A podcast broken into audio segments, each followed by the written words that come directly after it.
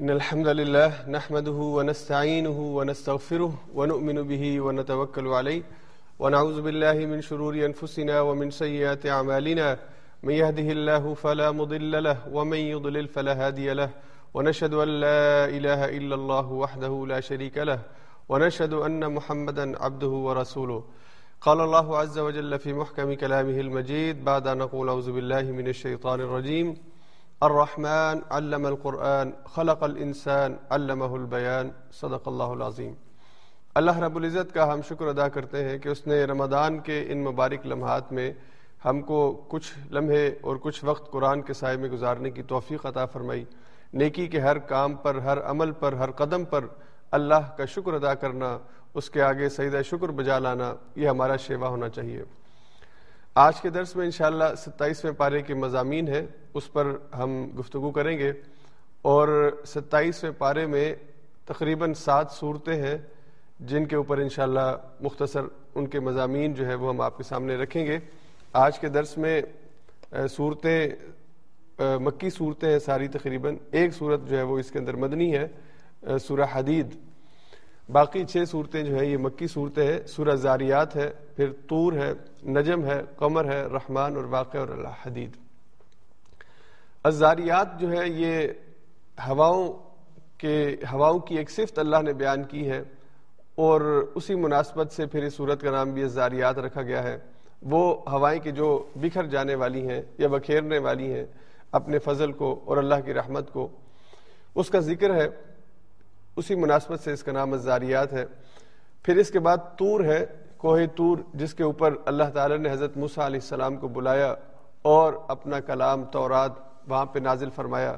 اس کا ذکر ہے، اس مناسبت سے اس صورت کا نام تور ہے۔ پھر نجم ہے، اللہ نے ستارے کی قسم کھائی ہے۔ تو اس سے پھر اس صورت کا نام نجم رکھا گیا ہے۔ اس کے بعد سورہ قمر ہے اور اس میں شک قمر کا واقعہ ہے، جہاں پہ چاند جو ہے وہ دو ٹکڑوں میں تقسیم ہوا تھا۔ اور اس کے بعد پھر سورہ رحمان ہے، بہت پیاری صورت ہے قرآن کی۔ اللہ تعالیٰ نے اس میں اپنی آیات اور نشانیاں ذکر کی ہیں۔ اور الرحمن، اسی رحمان کے ذکر سے صورت کا نام الرحمن ہے۔ پھر اس کے بعد سورہ واقعہ ہے، جس میں قیامت کے مضامین ہیں۔ اور یہ قیامت، یا آپ سمجھ لیجیے کہ جو قیامت واقع ہونے جا رہی ہے، اس کا نام ایک واقعہ بھی ہے۔ اسی مناسبت سے اس کا نام واقعہ ہے۔ اور آخر میں سورہ الحدید ہے، جو مدنی صورت ہے، جس میں اللہ تعالیٰ نے لوہے کا ذکر کیا، اسی مناسبت سے اس کا نام الحدید رکھا گیا ہے۔ جو آج کی صورت کے مضامین ہیں، اس کو تھوڑا مختصر ہم، تاکہ ہمارے ذہن میں پورا ایک ویو اور اسکیچ جو ہے، وہ موجود رہے کہ آج ہمارے جو درس کے اندر صورتیں ہیں، ان میں کون سے مضامین آ رہی ہیں۔ تو سب سے پہلے اللہ تعالیٰ نے سورہ زاریات میں مکی صورتوں میں مجموعی طور پر عقائد کے حوالے سے جنت اور جہنم کا ذکر ہے اور قیامت اور وقوع قیامت کے دلائل ہیں اور انسانوں کے اعمال کے حساب کتاب کے حوالے سے دلائل ہیں تاکہ انسان اپنی زندگی کو ٹھیک رستے پر چلائے۔ تو سورہ زاریات میں اللہ نے ہواؤں کی قسم کھائی اور اس کے بعد کہا کہ یہ قیامت واقع ہوگی۔ اس کے واقع ہونے میں کسی قسم کا شک اور شبہ نہیں ہو سکتا، یہ واقع ہو کے رہنی ہے۔ اور پھر اللہ نے کہا کہ اب دوڑ لگاؤ اللہ کی طرف ففر رو اللہ دوڑو اللہ کی طرف، اللہ کی مغفرت کی طرف، اللہ کی رحمت کی طرف۔ اور آخر میں اللہ نے کہا کہ انسان کو ہم نے پیدا ہی اس لیے کیا کہ وہ اللہ کی طرف دوڑے، اللہ کی طرف سبقت لے جانے کی کوشش کرے۔ تو اللہ نے کہا کہ ہم نے اس کو عبادت کے لیے، بندگی کے لیے اور زمین میں خلافت کے لیے یہ مضامین ہے جو آئیں گے، اس کے لیے انسان کو پیدا کیا ہے۔ اس کے بعد پھر آگے سورت تور ہے۔ اس میں اللہ تعالیٰ نے ابتدا میں تور کی قسم کھائی۔ اور پھر جنت کی نعمتوں کا ذکر کیا اور جنتی فیملی کا اللہ نے ذکر کیا ہے کہ اللہ تعالیٰ جنتی جنت کے اندر ایک فیملی کو جہاں پہ اکٹھا کرے گا، اس کا ذکر ہے ان آیات کے اندر۔ اور پھر آگے اللہ تعالیٰ نے حضور علیہ سات والسلام کی رسالت اور اس کی صداقت اور سچ ہونے کا ذکر کیا اور مشکین مکہ کے جو اعتراضات تھے اور وہ جو حضور علیہ السلاۃ والسلام پر الزام لگاتے تھے، اس کا رد کیا ہے۔ اور آخر میں پھر اللہ تعالیٰ نے قیامت کے واقع ہونے کو پھر سے بیان فرمایا کہ یہ قیامت کی گھڑی آنے والی ہے اور یہ واقع ہو کے رہے گی۔ پھر اس کے بعد سورہ نجم ہے۔ اس کی ابتدا میں واقعہ معراج، حضور علیہ سات وسلام جب آسمانوں پر تشریف لے گئے بیت المقدس سے، اس کا ذکر ہے کہ وہاں پر اللہ نے آپ کو نشانیاں دکھائیں۔ پھر اس کے بعد اللہ نے گمان اور حق کا فرق بیان کیا ہے کہ جو مشرقین ہیں، یہ صرف اپنے گمان اور زن اور اندازے اور تخمینے کی وجہ سے اس کے پیچھے جو ہے وہ بھاگتے ہیں۔ آج کے دور کا جو خدا کا منکر ہے، وہ بھی اپنے زن اور تخمینے اور اندازے کی بنیاد پہ خدا کا انکار کر کے بیٹھ گیا ہے۔ تو اللہ نے کہا کہ گمان علم کے مقابلے میں فائدہ نہیں دیتا۔ علم اللہ نے اس کتاب میں رکھا ہے۔ تو جو علم سے اپنے آپ کو جوڑے گا، وہ حقیقت کا رستہ پالے گا، ہدایت کا رستہ پالے گا۔ اور جو گمان اور خیالات کے پیچھے بھاگے گا، تو وہ ناکام و نامراد ہو جائے گا۔ اس کے بعد پھر اللہ تعالیٰ نے یہ حقیقت ہمیں سمجھائی کہ انسان کو وہی ملے گا جس کی وہ کوشش کرتا ہے۔ لئی سلیل انسانی اللہ ماسا انسان کے لیے اللہ نے وہی رکھا ہے جس کی وہ تگ و دو کرتا ہے، کوشش کرتا ہے۔ تو انسان اپنے عمل کی جزا قیامت کے دن اللہ کے سامنے پالے گا۔ اس کے بعد پھر سورہ قمر ہے، جس میں شک قمر کا واقعہ ہے۔ یہ چاند دو ٹکڑوں میں تقسیم ہوا تھا۔ حضور علیہ سات والسلام کو اللہ نے یہ معجزہ دیا۔ اور پھر اللہ نے مختلف قوموں کا ذکر کر کے، قوم نوح کا، قوم عاد کا، قوم لوت کا کہ وہ اللہ کے انکار کرنے والے اور پھر اللہ نے اپنی پکڑ کا ذکر کیا کہ کیسے وہ اللہ کی پکڑ میں آئے اور اس پکڑ کی شدت کیا تھی۔ قوم نوح کا ذکر کیا کہ وہ قوم نوح جو تھی، وہ جب پانی آیا ہے، پانی کا عذاب آیا ہے، تو اللہ کہتے ہیں کہ ففتحنا ابواب السماء بماء منہمر وفجرنا الارض عیونا فالتقى الماء على امر قد قدر۔ آسمان سے پانی کے فوارے، پانی کے نالے پر نالے بہنا شروع ہو گئے ہیں۔ اور زمین بھی پانی کے چشموں سے پھوٹ پڑی ہے یعنی جگہ جگہ پانی نکلنا شروع ہو گیا۔ اتنا پانی ہو گیا ہے کہ پھر اس کے اندر ہر چیز بہ گئی ہے، سوائے حضرت نوح علیہ السلام کی کشتی کے۔ اسی طرح دیگر قوموں کا اللہ نے ذکر کیا تو کہا کہ یہ اللہ کی جو پکڑ ہے، یہ پکڑ بہت سخت ہے۔ جب اللہ کی طرف سے عذاب کا فیصلہ ہو جائے، کسی قوم کو تباہ کرنے کا فیصلہ آ جائے، پھر یہ پکڑ بڑی ہی سخت ہوتی ہے۔ تو اہل مکہ کو اور آج کے خدا کے منکروں کو بھی اللہ سمجھاتے ہیں کہ مہلت عمل سے فائدہ اٹھاؤ، ایسا نہ ہو کہ یہ مہلت ختم ہو جائے اور اللہ کا فیصلہ آ جائے۔ اور پھر اللہ نے کہا کہ فیصلے کی گھڑی بہت قریب ہے، کوئی بہت دور نہیں ہے، بلکہ یہ بہت قریب آ چکی ہے اور اب قیامت کو واقع ہونا ہے۔ اور جب قیامت واقع ہوگی، پھر تمہارے تمہارے اعمال تمہارے سامنے پیش کر دیے جائیں گے۔ اس کے بعد پھر سورہ رحمان ہے اور اس میں یہ ایک صورت ہے، اللہ تعالیٰ نے اس میں انسانوں کے ساتھ جنوں کو خطاب کیا ہے۔ یا معشر الجنی والانس، اے انسانوں کے گروہ اور اے جنوں کے گروہ، اور دونوں کے سامنے اللہ نے اپنا پیغام رکھا ہے، توحید کی دعوت دی ہے۔ اس کا ذکر ہے۔ اللہ نے اپنی آیات کا اور نشانیوں کا ذکر کیا، اپنے کمالات اور احسانات کا ذکر کیا ہے۔ اور انسانوں سے کہا ہے فب یہی رب کماتو کا زبان تم اپنے رب کی کن کن نعمتوں کا انکار کرو گے۔ اور پھر اللہ نے جنت کی نعمتوں کا ذکر کیا ہے۔ اس کے بعد سورہ واقعہ ہے، جس میں قیامت کے واقع ہونے اور پھر تین گروہوں کا اللہ نے ذکر کیا ہے، السابقون الاولون اور اصحاب الیمین اور اصحاب الشمال کا۔ اور ان کے انعامات کا ذکر کیا ہے۔ اور پھر اللہ نے اس کے بعد توحید کے دلائل دیے ہیں۔ انسانوں سے پوچھا ہے کہ تم اللہ کو کیوں خدا نہیں مانتے؟ اس کی وحدانیت کا اور اس کے خدا ہونے کا اقرار کیوں نہیں کرتے؟ جبکہ تمہاری زندگی میں قدم قدم پر ایسی نشانیاں موجود ہیں۔ تم جن چیزوں کو استعمال کرتے ہو، اللہ نے کہا یہ پانی جو تم پیتے ہو یہ خود بخود پانی پیدا ہو گیا ہے۔ یہ آگ جو تم جلاتے ہو، یہ آگ خود بخود پیدا ہو جاتی ہے۔ اور یہ جو کھیتی جس کے اندر پھل پیدا ہوتا ہے، یہ خود بخود ہو جاتا ہے۔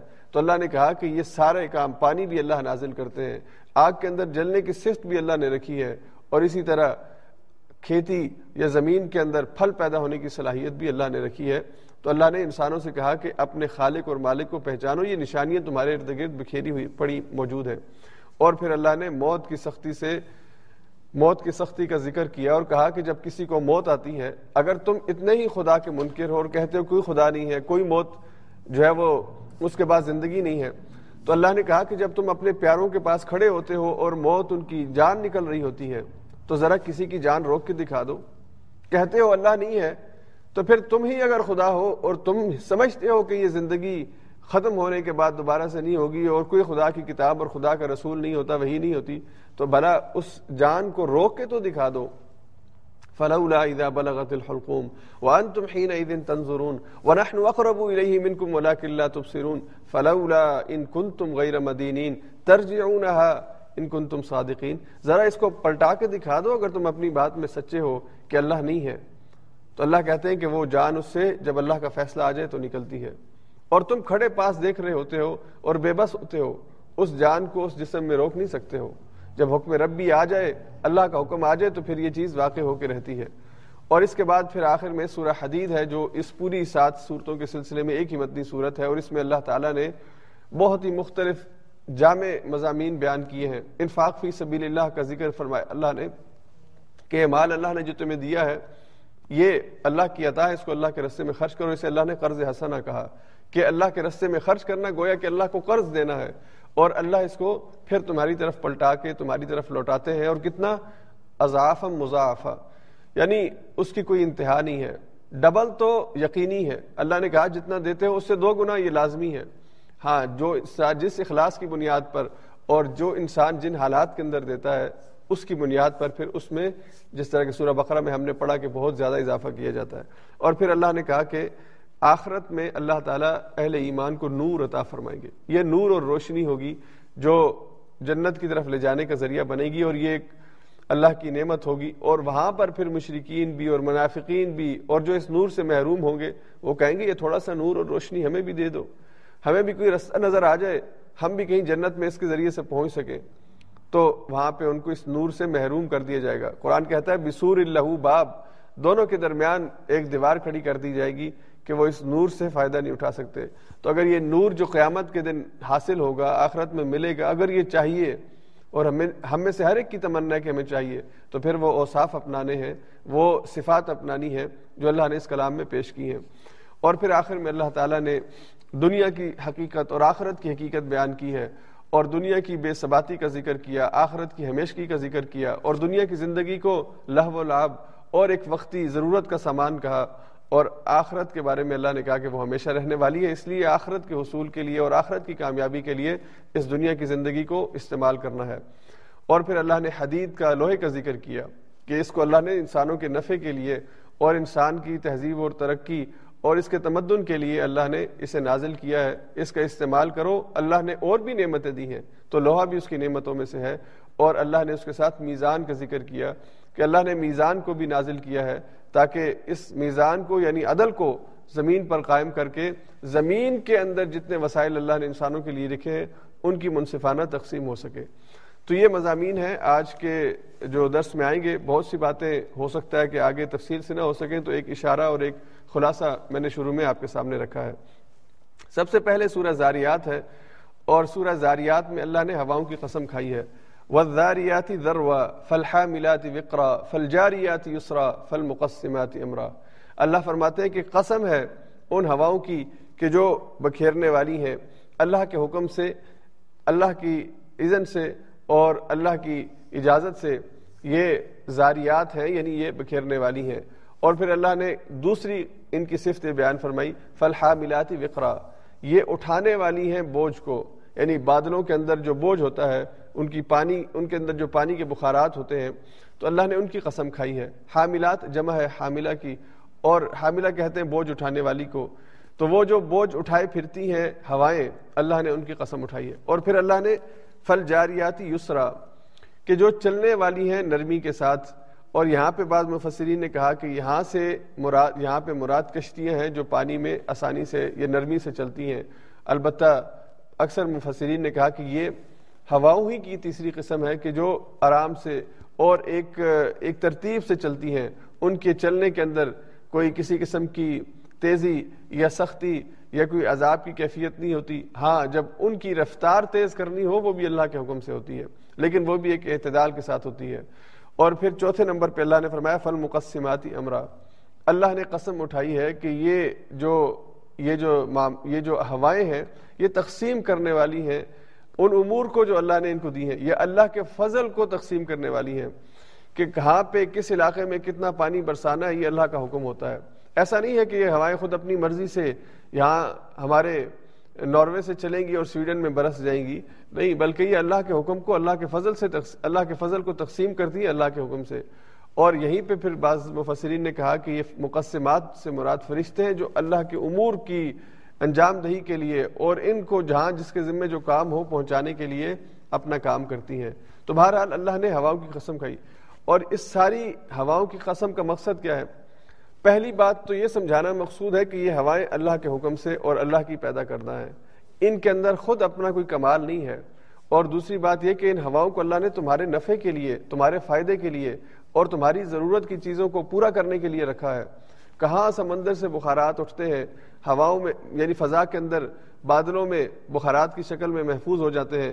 پھر یہ اپنے رب کا انتظار کرتی ہیں، جب رب کا حکم آئے تو انہیں کس زمین پہ جا کے برسنا ہے، یہ جا کے برستی ہیں۔ تو یہ اللہ نے زمین کی، جو مردہ زمین پڑی ہو، جہاں پہ فصل کی ضرورت ہوتی ہے، جس زمین کو پانی کی ضرورت ہوتی ہے، تاکہ اس میں فصل پیدا ہو، پھل پیدا ہو، تو یہ اللہ، تو یہ اللہ کی پیدا کرنا ہے اللہ کے حکم سے چلتی ہیں اور انسانوں کے فائدے کے لیے چلتی ہیں۔ اور پھر اللہ نے اس اپنی قدرت کے اظہار کے بعد کہا کہ اے انسانوں، یہ جو تم سمجھتے ہو کہ یہ سارا نظام اسی طرح چلتا رہے گا اور کبھی قیامت نہیں ہوگی، ایسا نہیں ہوگا، قیامت ایک دن واقع ہونی ہے۔ تو اللہ نے فرمایا، انما توعدون لواقع، جس چیز کا تم سے وعدہ کیا جا رہا ہے، یہ واقع ہو کے رہنی ہے۔ اس کے واقع ہونے میں کسی قسم کا کوئی شک نہیں ہونا چاہیے۔ تو یہ کائنات کا نظام جو آج ہم دیکھتے ہیں کہ سورج اپنی رفتار پہ چل رہا ہے، زمین اپنی رفتار سے چل رہی ہے۔ تو یہ ایک دن سب ختم ہو جائے گا اور قیامت کو واقع ہونا ہے۔ اور آج کی لیٹسٹ جو ریسرچ ہے، آج کے سائنٹسٹ یہ بات کہہ رہے ہیں کہ ایسا لگتا ہے کہ کچھ سالوں کے بعد، دو ہزار سال ہوں، ہزار سال ہوں یا پانچ سو سال ہوں، یہ جو کائنات کا نظام ہے، یہ ختم ہو جائے گا۔ یعنی یہ جو سسٹم چل رہا ہے، سورج کا، چاند کا، اور ستاروں کا، اور زمین کا، اور دیگر جتنے اجرام فلکی ہیں، یہ سب کے سب یہ تباہ ہو جائے گا، یہ ختم ہو جائے گا۔ تو جیسے کائنات کی ابتدا کے حوالے سے سائنس قرآن کریم کی پیش کردہ جو تھیوری ہے، اس کے مطابق آج اس حقیقت کو مانتی ہے کہ یہ زمین اور آسمان آپس میں ملے ہوئے تھے، پھر یہ آپس میں الگ ہوئے ہیں۔ اسی طرح سے جو اس کی انتہا ہے کہ یہ سب کچھ ختم ہو جائے گا اور قیامت واقع ہوگی، اس کو بھی آج کی سائنس نے ماننا شروع کر دیا ہے۔ سائنٹسٹ ہیں جو اس اس اس دعوے کے ساتھ آج ہمارے سامنے موجود ہیں جو کہہ رہے ہیں کہ یہ چیزیں ختم ہونے کی طرف جاری ہیں اور ایک دن یہ سب کولیپس ہو جائے گا سسٹم ختم ہو جائے گا۔ تو اللہ نے فرمایا کہ وہ واقع ہو کے رہے گی۔ اس کے واقع ہونے میں کسی قسم کا کوئی شک و شبہ نہیں ہے۔ اس لیے اس کائنات کے چلتے ہوئے نظام کو دیکھ کر یہ مت سمجھو کہ یہ ہمیشگی کا ہے، بلکہ اس کے بنانے والے کے پیغام کو سنو کہ وہ کہہ رہا ہے کہ ایک دن یہ نظام ختم ہو جائے گا۔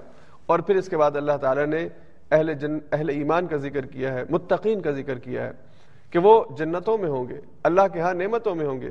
اور اللہ نے آگے پھر ان کی صفات بیان کی ہے کہ جنت میں جانے کے لیے کوئی کام کرنے ہیں، کچھ صفات اپنانی ہے ایسا نہیں ہے کہ بس رات کو سوئے ہیں تو صبح آپ کو جنت مل گئی ہے اور دنیا میں آئے ہیں جیسے مرضی زندگی گزاری ہے تو جنت مل گئی ہے، ایسا نہیں ہے۔ اگر جنت لینی ہے، اللہ کے ہاں بلند باغات میں اور اچھے باغات میں جگہ بنانی ہے تو پھر کچھ کام کرنے پڑیں گے۔ اور ان کاموں میں ایک کام جس کا بطور خاص اللہ نے یہاں پہ ذکر کیا وہ يَسْتَغْفِرُونَ۔ وہ سحری کے وقت استغفار کرتے ہیں۔ متقین سحری کے وقت اللہ سے اپنے گناہوں کی معافی مانگتے ہیں۔ اب بطور خاص سحری کا وقت اللہ نے ذکر کیا۔ ویسے تو ہر وقت انسان کو استغفار کرنا چاہیے۔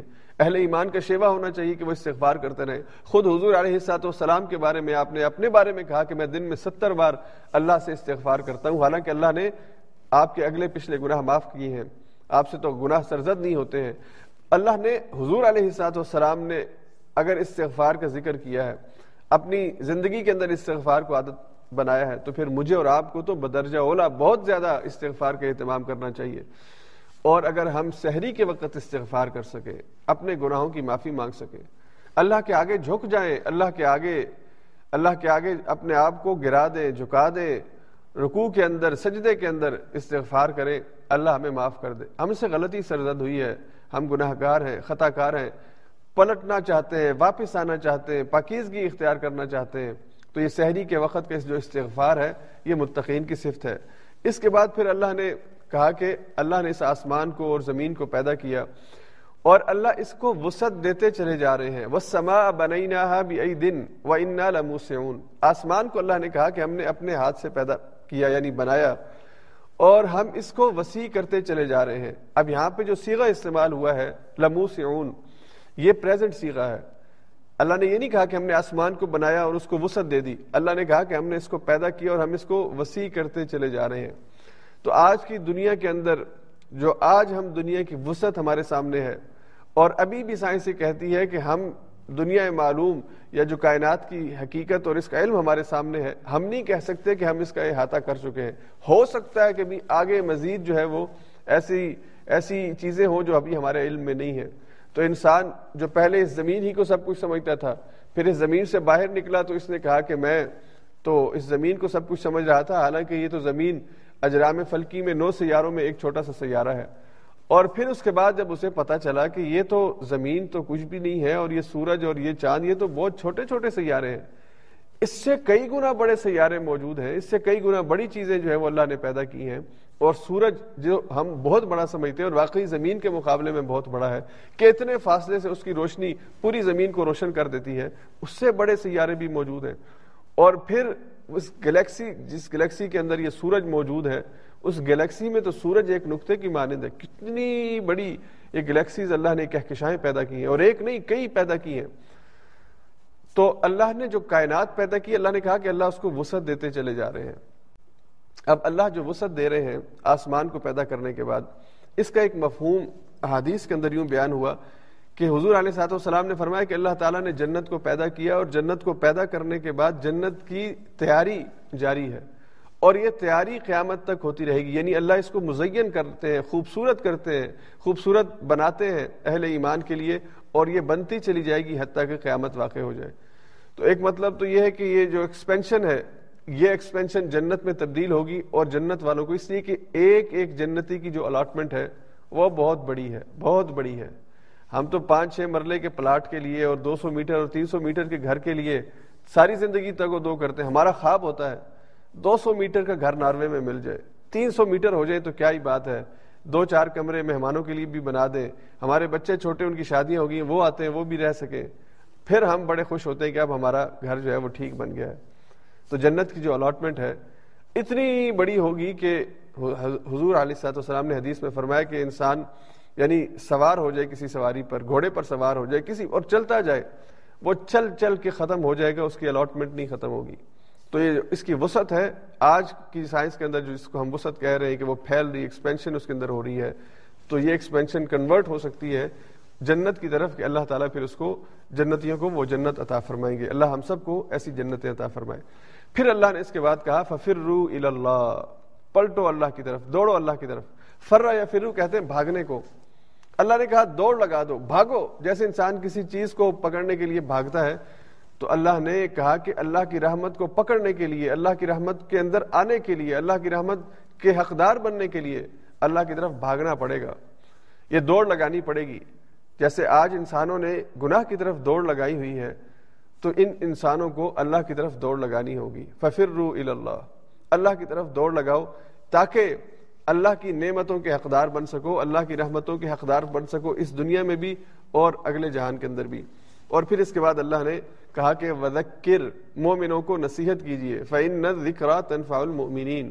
اس لیے کہ یہ نصیحت کرنا، یہ ذکر کرنا، تذکیر کرنا، یہ مومنوں کو فائدہ دیتا ہے۔ تو یہ تذکیر یاد دہانی، یہ حضور علیہ صاحب السلام کو اس کا حکم دیا گیا اور قرآن یہ تذکیر ہے، یہ ذکر ہے۔ اسی لیے تھوڑا تھوڑا قرآن تیئیس سالوں میں نازل ہوا کہ اس کو وقتاً فوقتاً مختلف مضامین کو مختلف اوقات میں پڑھ کے سنایا گیا۔ اور پھر نماز، اس کو بھی ذکر کہا گیا، واقعی میں صلاح الذکری نماز کو میرا، میری یاد کے لیے اور میرے ذکر کے لیے قائم کرو۔ تو یہ جو ذکر ہے، چاہے وہ قرآن کی تلاوت ہو، نماز ہو یا دیگر چیزیں ہوں، یہ اللہ کی یاد کے لیے ہے۔ اور اس سے تذکیر انسان کو ہوتی ہے، انسان کو نصیحت ملتی ہے، انسان کو سبق حاصل ہوتا ہے۔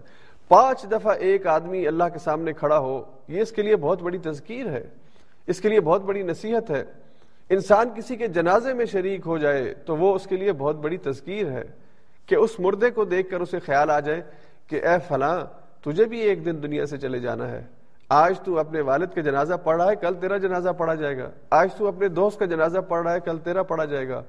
تو یہ موت، اسی لیے حضرت عمر فاروق نے اپنے ہاتھ میں جو انگوٹھی پہن رکھی تھی، اس پہ یہ کنہ کروایا ہوا تھا۔ کفا بالموت واعظا یا عمر۔ اے عمر واز کے لیے اور نصیحت کے لیے موت سے بڑی بھی بلا کوئی چیز ہو سکتی ہے۔ انسان خود اپنی آنکھوں سے دیکھے، اس کا جنازہ پڑے اپنے ہاتھوں سے میت کو قبر میں اتارے اور پھر بھول جائے کہ میں نے نہیں مرنا اور خدا کے سامنے نہیں کھڑا ہونا۔ تو یہ تو بڑی نادانی کی زندگی ہے۔ تو اللہ کے رسول سے کہا گیا کہ آپ تذکیر کیجیے، نصیحت کا اہتمام کیجیے اور مسلمانوں کو بار بار نصیحت کیجیے، اس لیے کہ نصیحت یہ فائدہ دیتی ہے، یاد دہانی فائدہ دیتی ہے۔ کہ انسان غلط زندگی گزار رہا ہو تو ایک وقت آتا ہے کہ وہ آپ کی نصیحت اور ہماری نصیحت اس کے اوپر اثر کرتی ہے اور وہ ٹھیک رستے پر واپس آ جاتا ہے۔ تو یہ نصیحت کرتے رہنا چاہیے۔ یہ نصیحت کرتے رہنا اپنے لیے بھی ضروری ہے اور دوسروں کے لیے بھی ضروری ہے تاکہ ہم ٹھیک رستے پر استقامت کے ساتھ چلتے رہیں۔ اس کے بعد پھر اللہ نے اس صورت کے آخر میں مقصد تخلیق بیان فرمایا انسان کا۔ اور صرف انسان نہیں، انسان کے ساتھ جو دوسری با اختیار مخلوق جن اللہ نے پیدا کی ہے، اس کا دو ہی با اختیار مخلوقات ہیں، جن سے حساب کتاب ہونا ہے، ایک انسان اور ایک جن۔ دونوں کو اللہ نے مرضی اور چوائس دی ہے۔ باقی سب مخلوقات اللہ کے حکم کی پابند ہیں، جھکی ہوئی ہیں اور اللہ کہتے ہیں کہ ہر ایک اللہ کی تسبیح بیان کری ہے۔ وَإِم مِّن شَيْءٍ إِلَّا يُسَبِّحُ بِحَمْدِ وَلَكِنْ لَا تَفْقَهُونَ تَسْبِيحَهُم۔ ہر ایک کائنات میں جو چیز ہے، وہ اللہ کی تسبیح بیان کر رہی ہے۔ ہاں تمہیں اس کی تسبیح کا علم نہیں ہے۔ تمہیں اس کی تسبیح کا، اس کی اللہ کی شان میں پاکی بیان کرنے کا تمہیں علم نہیں ہے کہ وہ کیسے کرتی ہے۔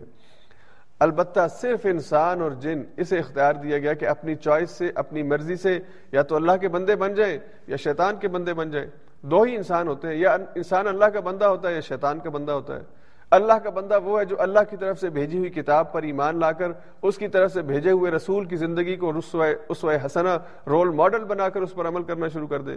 یا شیطان کو اپنا خدا سمجھ لے اور اس کے رستے پر چلنا شروع ہو جائے۔ اس کے علاوہ کوئی دوسرا کوئی تیسرا انسان نہیں ہے تو یا تو انسان خدا کا بندہ ہے یا انسان شیطان کا پیروکار ہے۔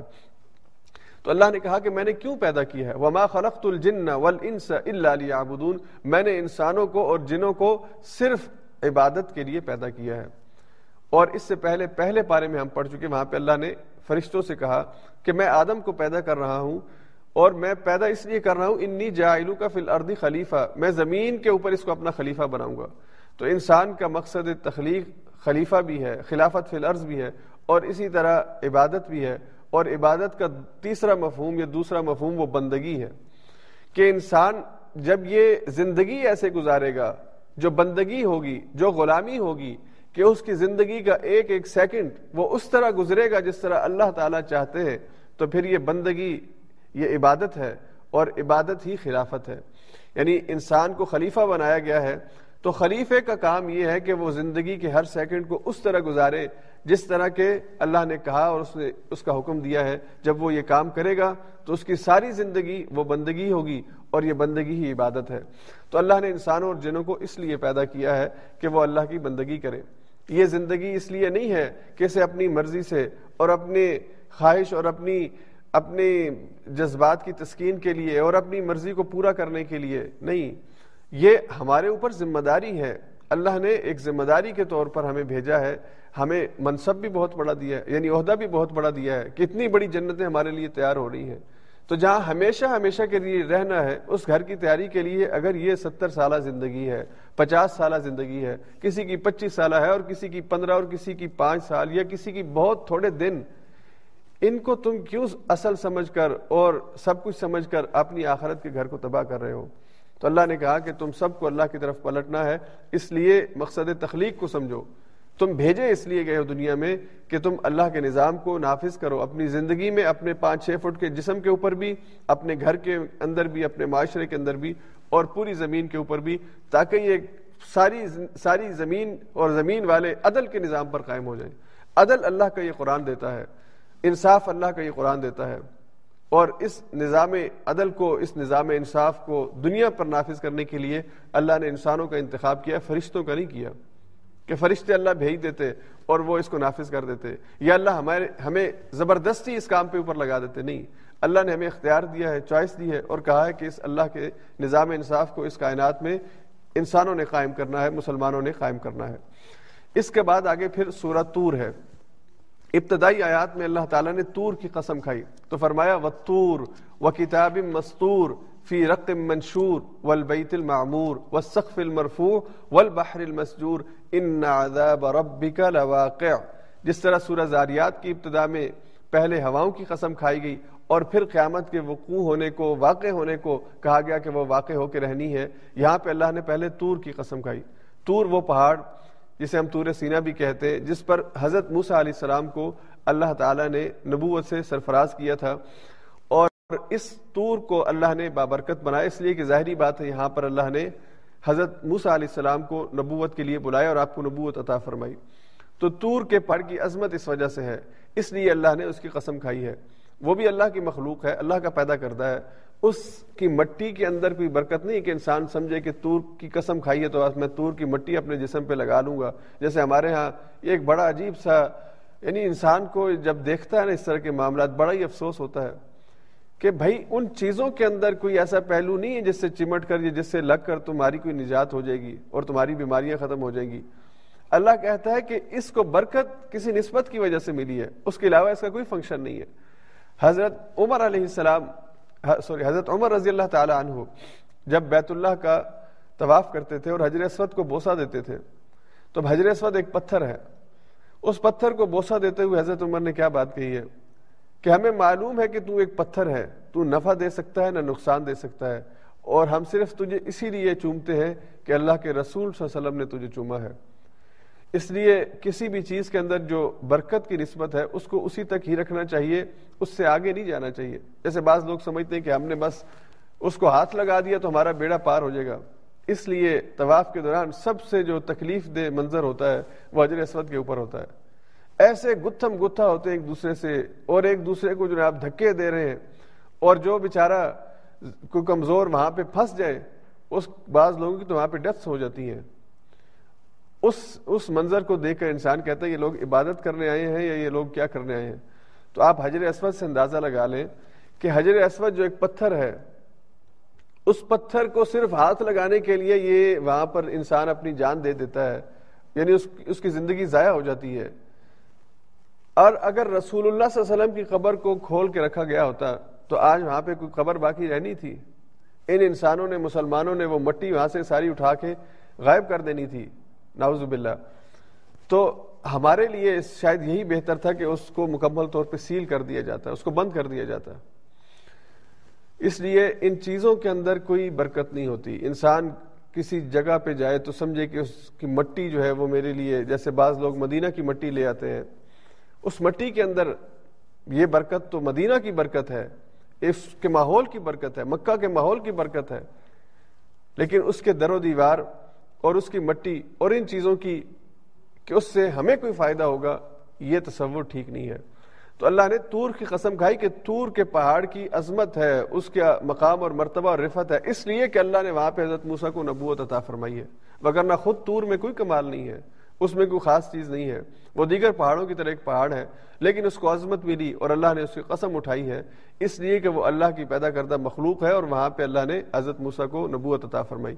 اور پھر اللہ نے کہا، وہ کتاب مستور اور قسم ہے کتاب کی کہ جو مستور ہے، لکھی ہوئی ہے۔ کتاب مستور، لکھی ہوئی کتاب کو کہا جاتا ہے۔ یعنی سطر، کہتے ہیں نا سطر، اسی سے مستور ہے جو لکھی ہوئی ہے۔ تو یہ لکھی ہوئی کتاب کون سی ہے؟ یہ لکھی ہوئی کتاب قرآن بھی ہے، یہ لکھی ہوئی کتاب بائبل اور تورات بھی ہے۔ اور تمام آسمانی صحیفے یہ مستور ہیں، لکھے ہوئے ہیں۔ اور اللہ نے ہر ایک کو دنیا کے اندر جو کتاب بھیجی ہے لوہے محفوظ سے بھیجی ہے۔ اللہ کے ہاں جو ایک ریکارڈ محفوظ جہاں پہ کیا گیا، جسے لوہے محفوظ کہا گیا، یا ام الکتاب کہا گیا، اس جگہ سے اللہ نے یہ چیزیں بھیجی ہیں۔ اور اللہ کے پاس اصل حالت کے اندر ہر چیز محفوظ ہے۔ اسی لیے قرآن کریم کو اللہ نے اسی لوہے محفوظ سے بھیجا۔ اور بقیہ کتابوں کے مقابلے میں قرآن کی حفاظت کا معاملہ یہ کیا کہ اب دنیا کے اندر کوئی اس کی تبدیلی نہیں کر سکتا۔ باقی کتابیں تبدیل ہو گئیں، تحریف ہو گئی اس کے اندر کمی بیشی آ گئی، اپنی طرف سے معنی ڈال دیے گئے۔ قرآن کا جو ٹیکسٹ ہے الحمد سے لے کر وناس تک، اس کا ایک ایک حرف جیسا لوہے محفوظ سے آسمان دنیا پر آیا اور وہاں سے حضور علیہ سات والسلام کی قلب اتھر پہ نازل ہوا، ویسا ہی قرآن الحمد سے وناس تک آج پوری دنیا کے اندر پڑھا جا رہا ہے۔ یہ قرآن کا اعجاز ہے۔ اللہ نے اسے محفوظ رکھا ہے۔ تو کتاب مستور کی اللہ نے قسم اٹھائی ہے کہ جو بھی لکھی ہوئی کتاب ہے، جو اللہ نے اس دنیا کے اندر بھیجی ہے، اس کی قسم ہے۔ اور فی فی رقم منشور، یہ جو جلد ہوتی ہے جو چمڑا ہوتا ہے، اس کے اوپر اس کی جھلی جو باریک بالکل اس کی یعنی اس کی لیئر بنا کے اس کے اوپر لکھا جائے عربوں میں اور خاص طور پہ پرانے وقتوں میں کتاب کی حفاظت کا یہ طریقہ تھا کہ اسے جلد کو خشک کر کے اور باریک کر کے اس کے اوپر لکھ دیا جاتا تھا اور وہ لکھائی پھر نہیں مٹتی تھی۔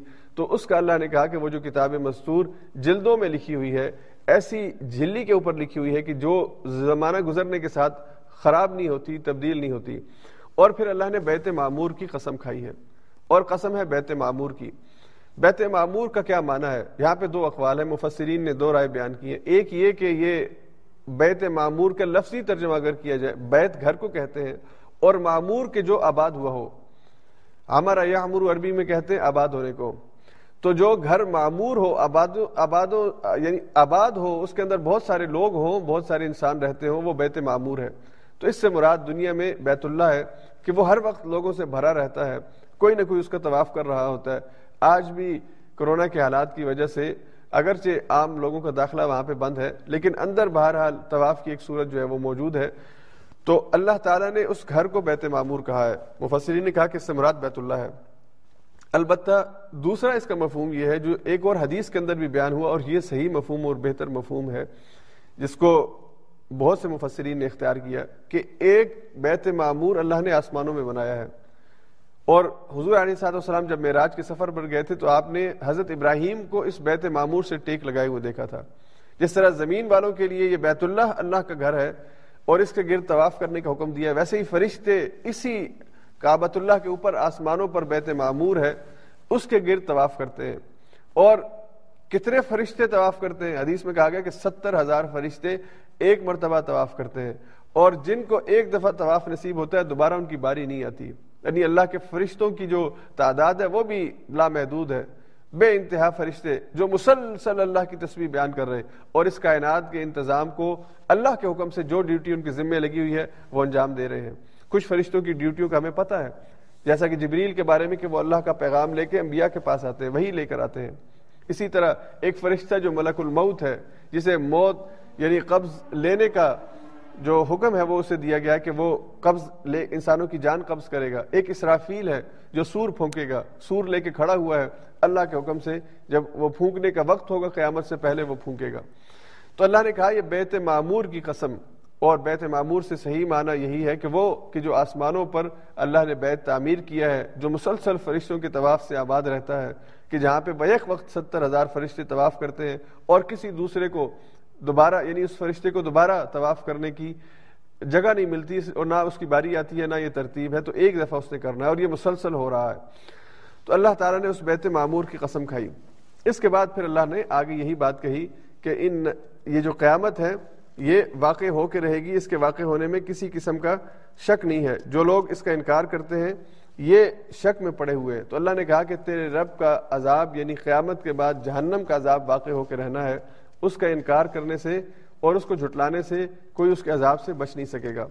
اس کے بعد اللہ تعالیٰ نے جنتی فیملی کا ذکر کیا۔ جنت میں کون سی فیملی ہوگی؟ یا کون لوگ ہوں گے جو جنت میں ایک فیملی کی صورت میں ہوں گے؟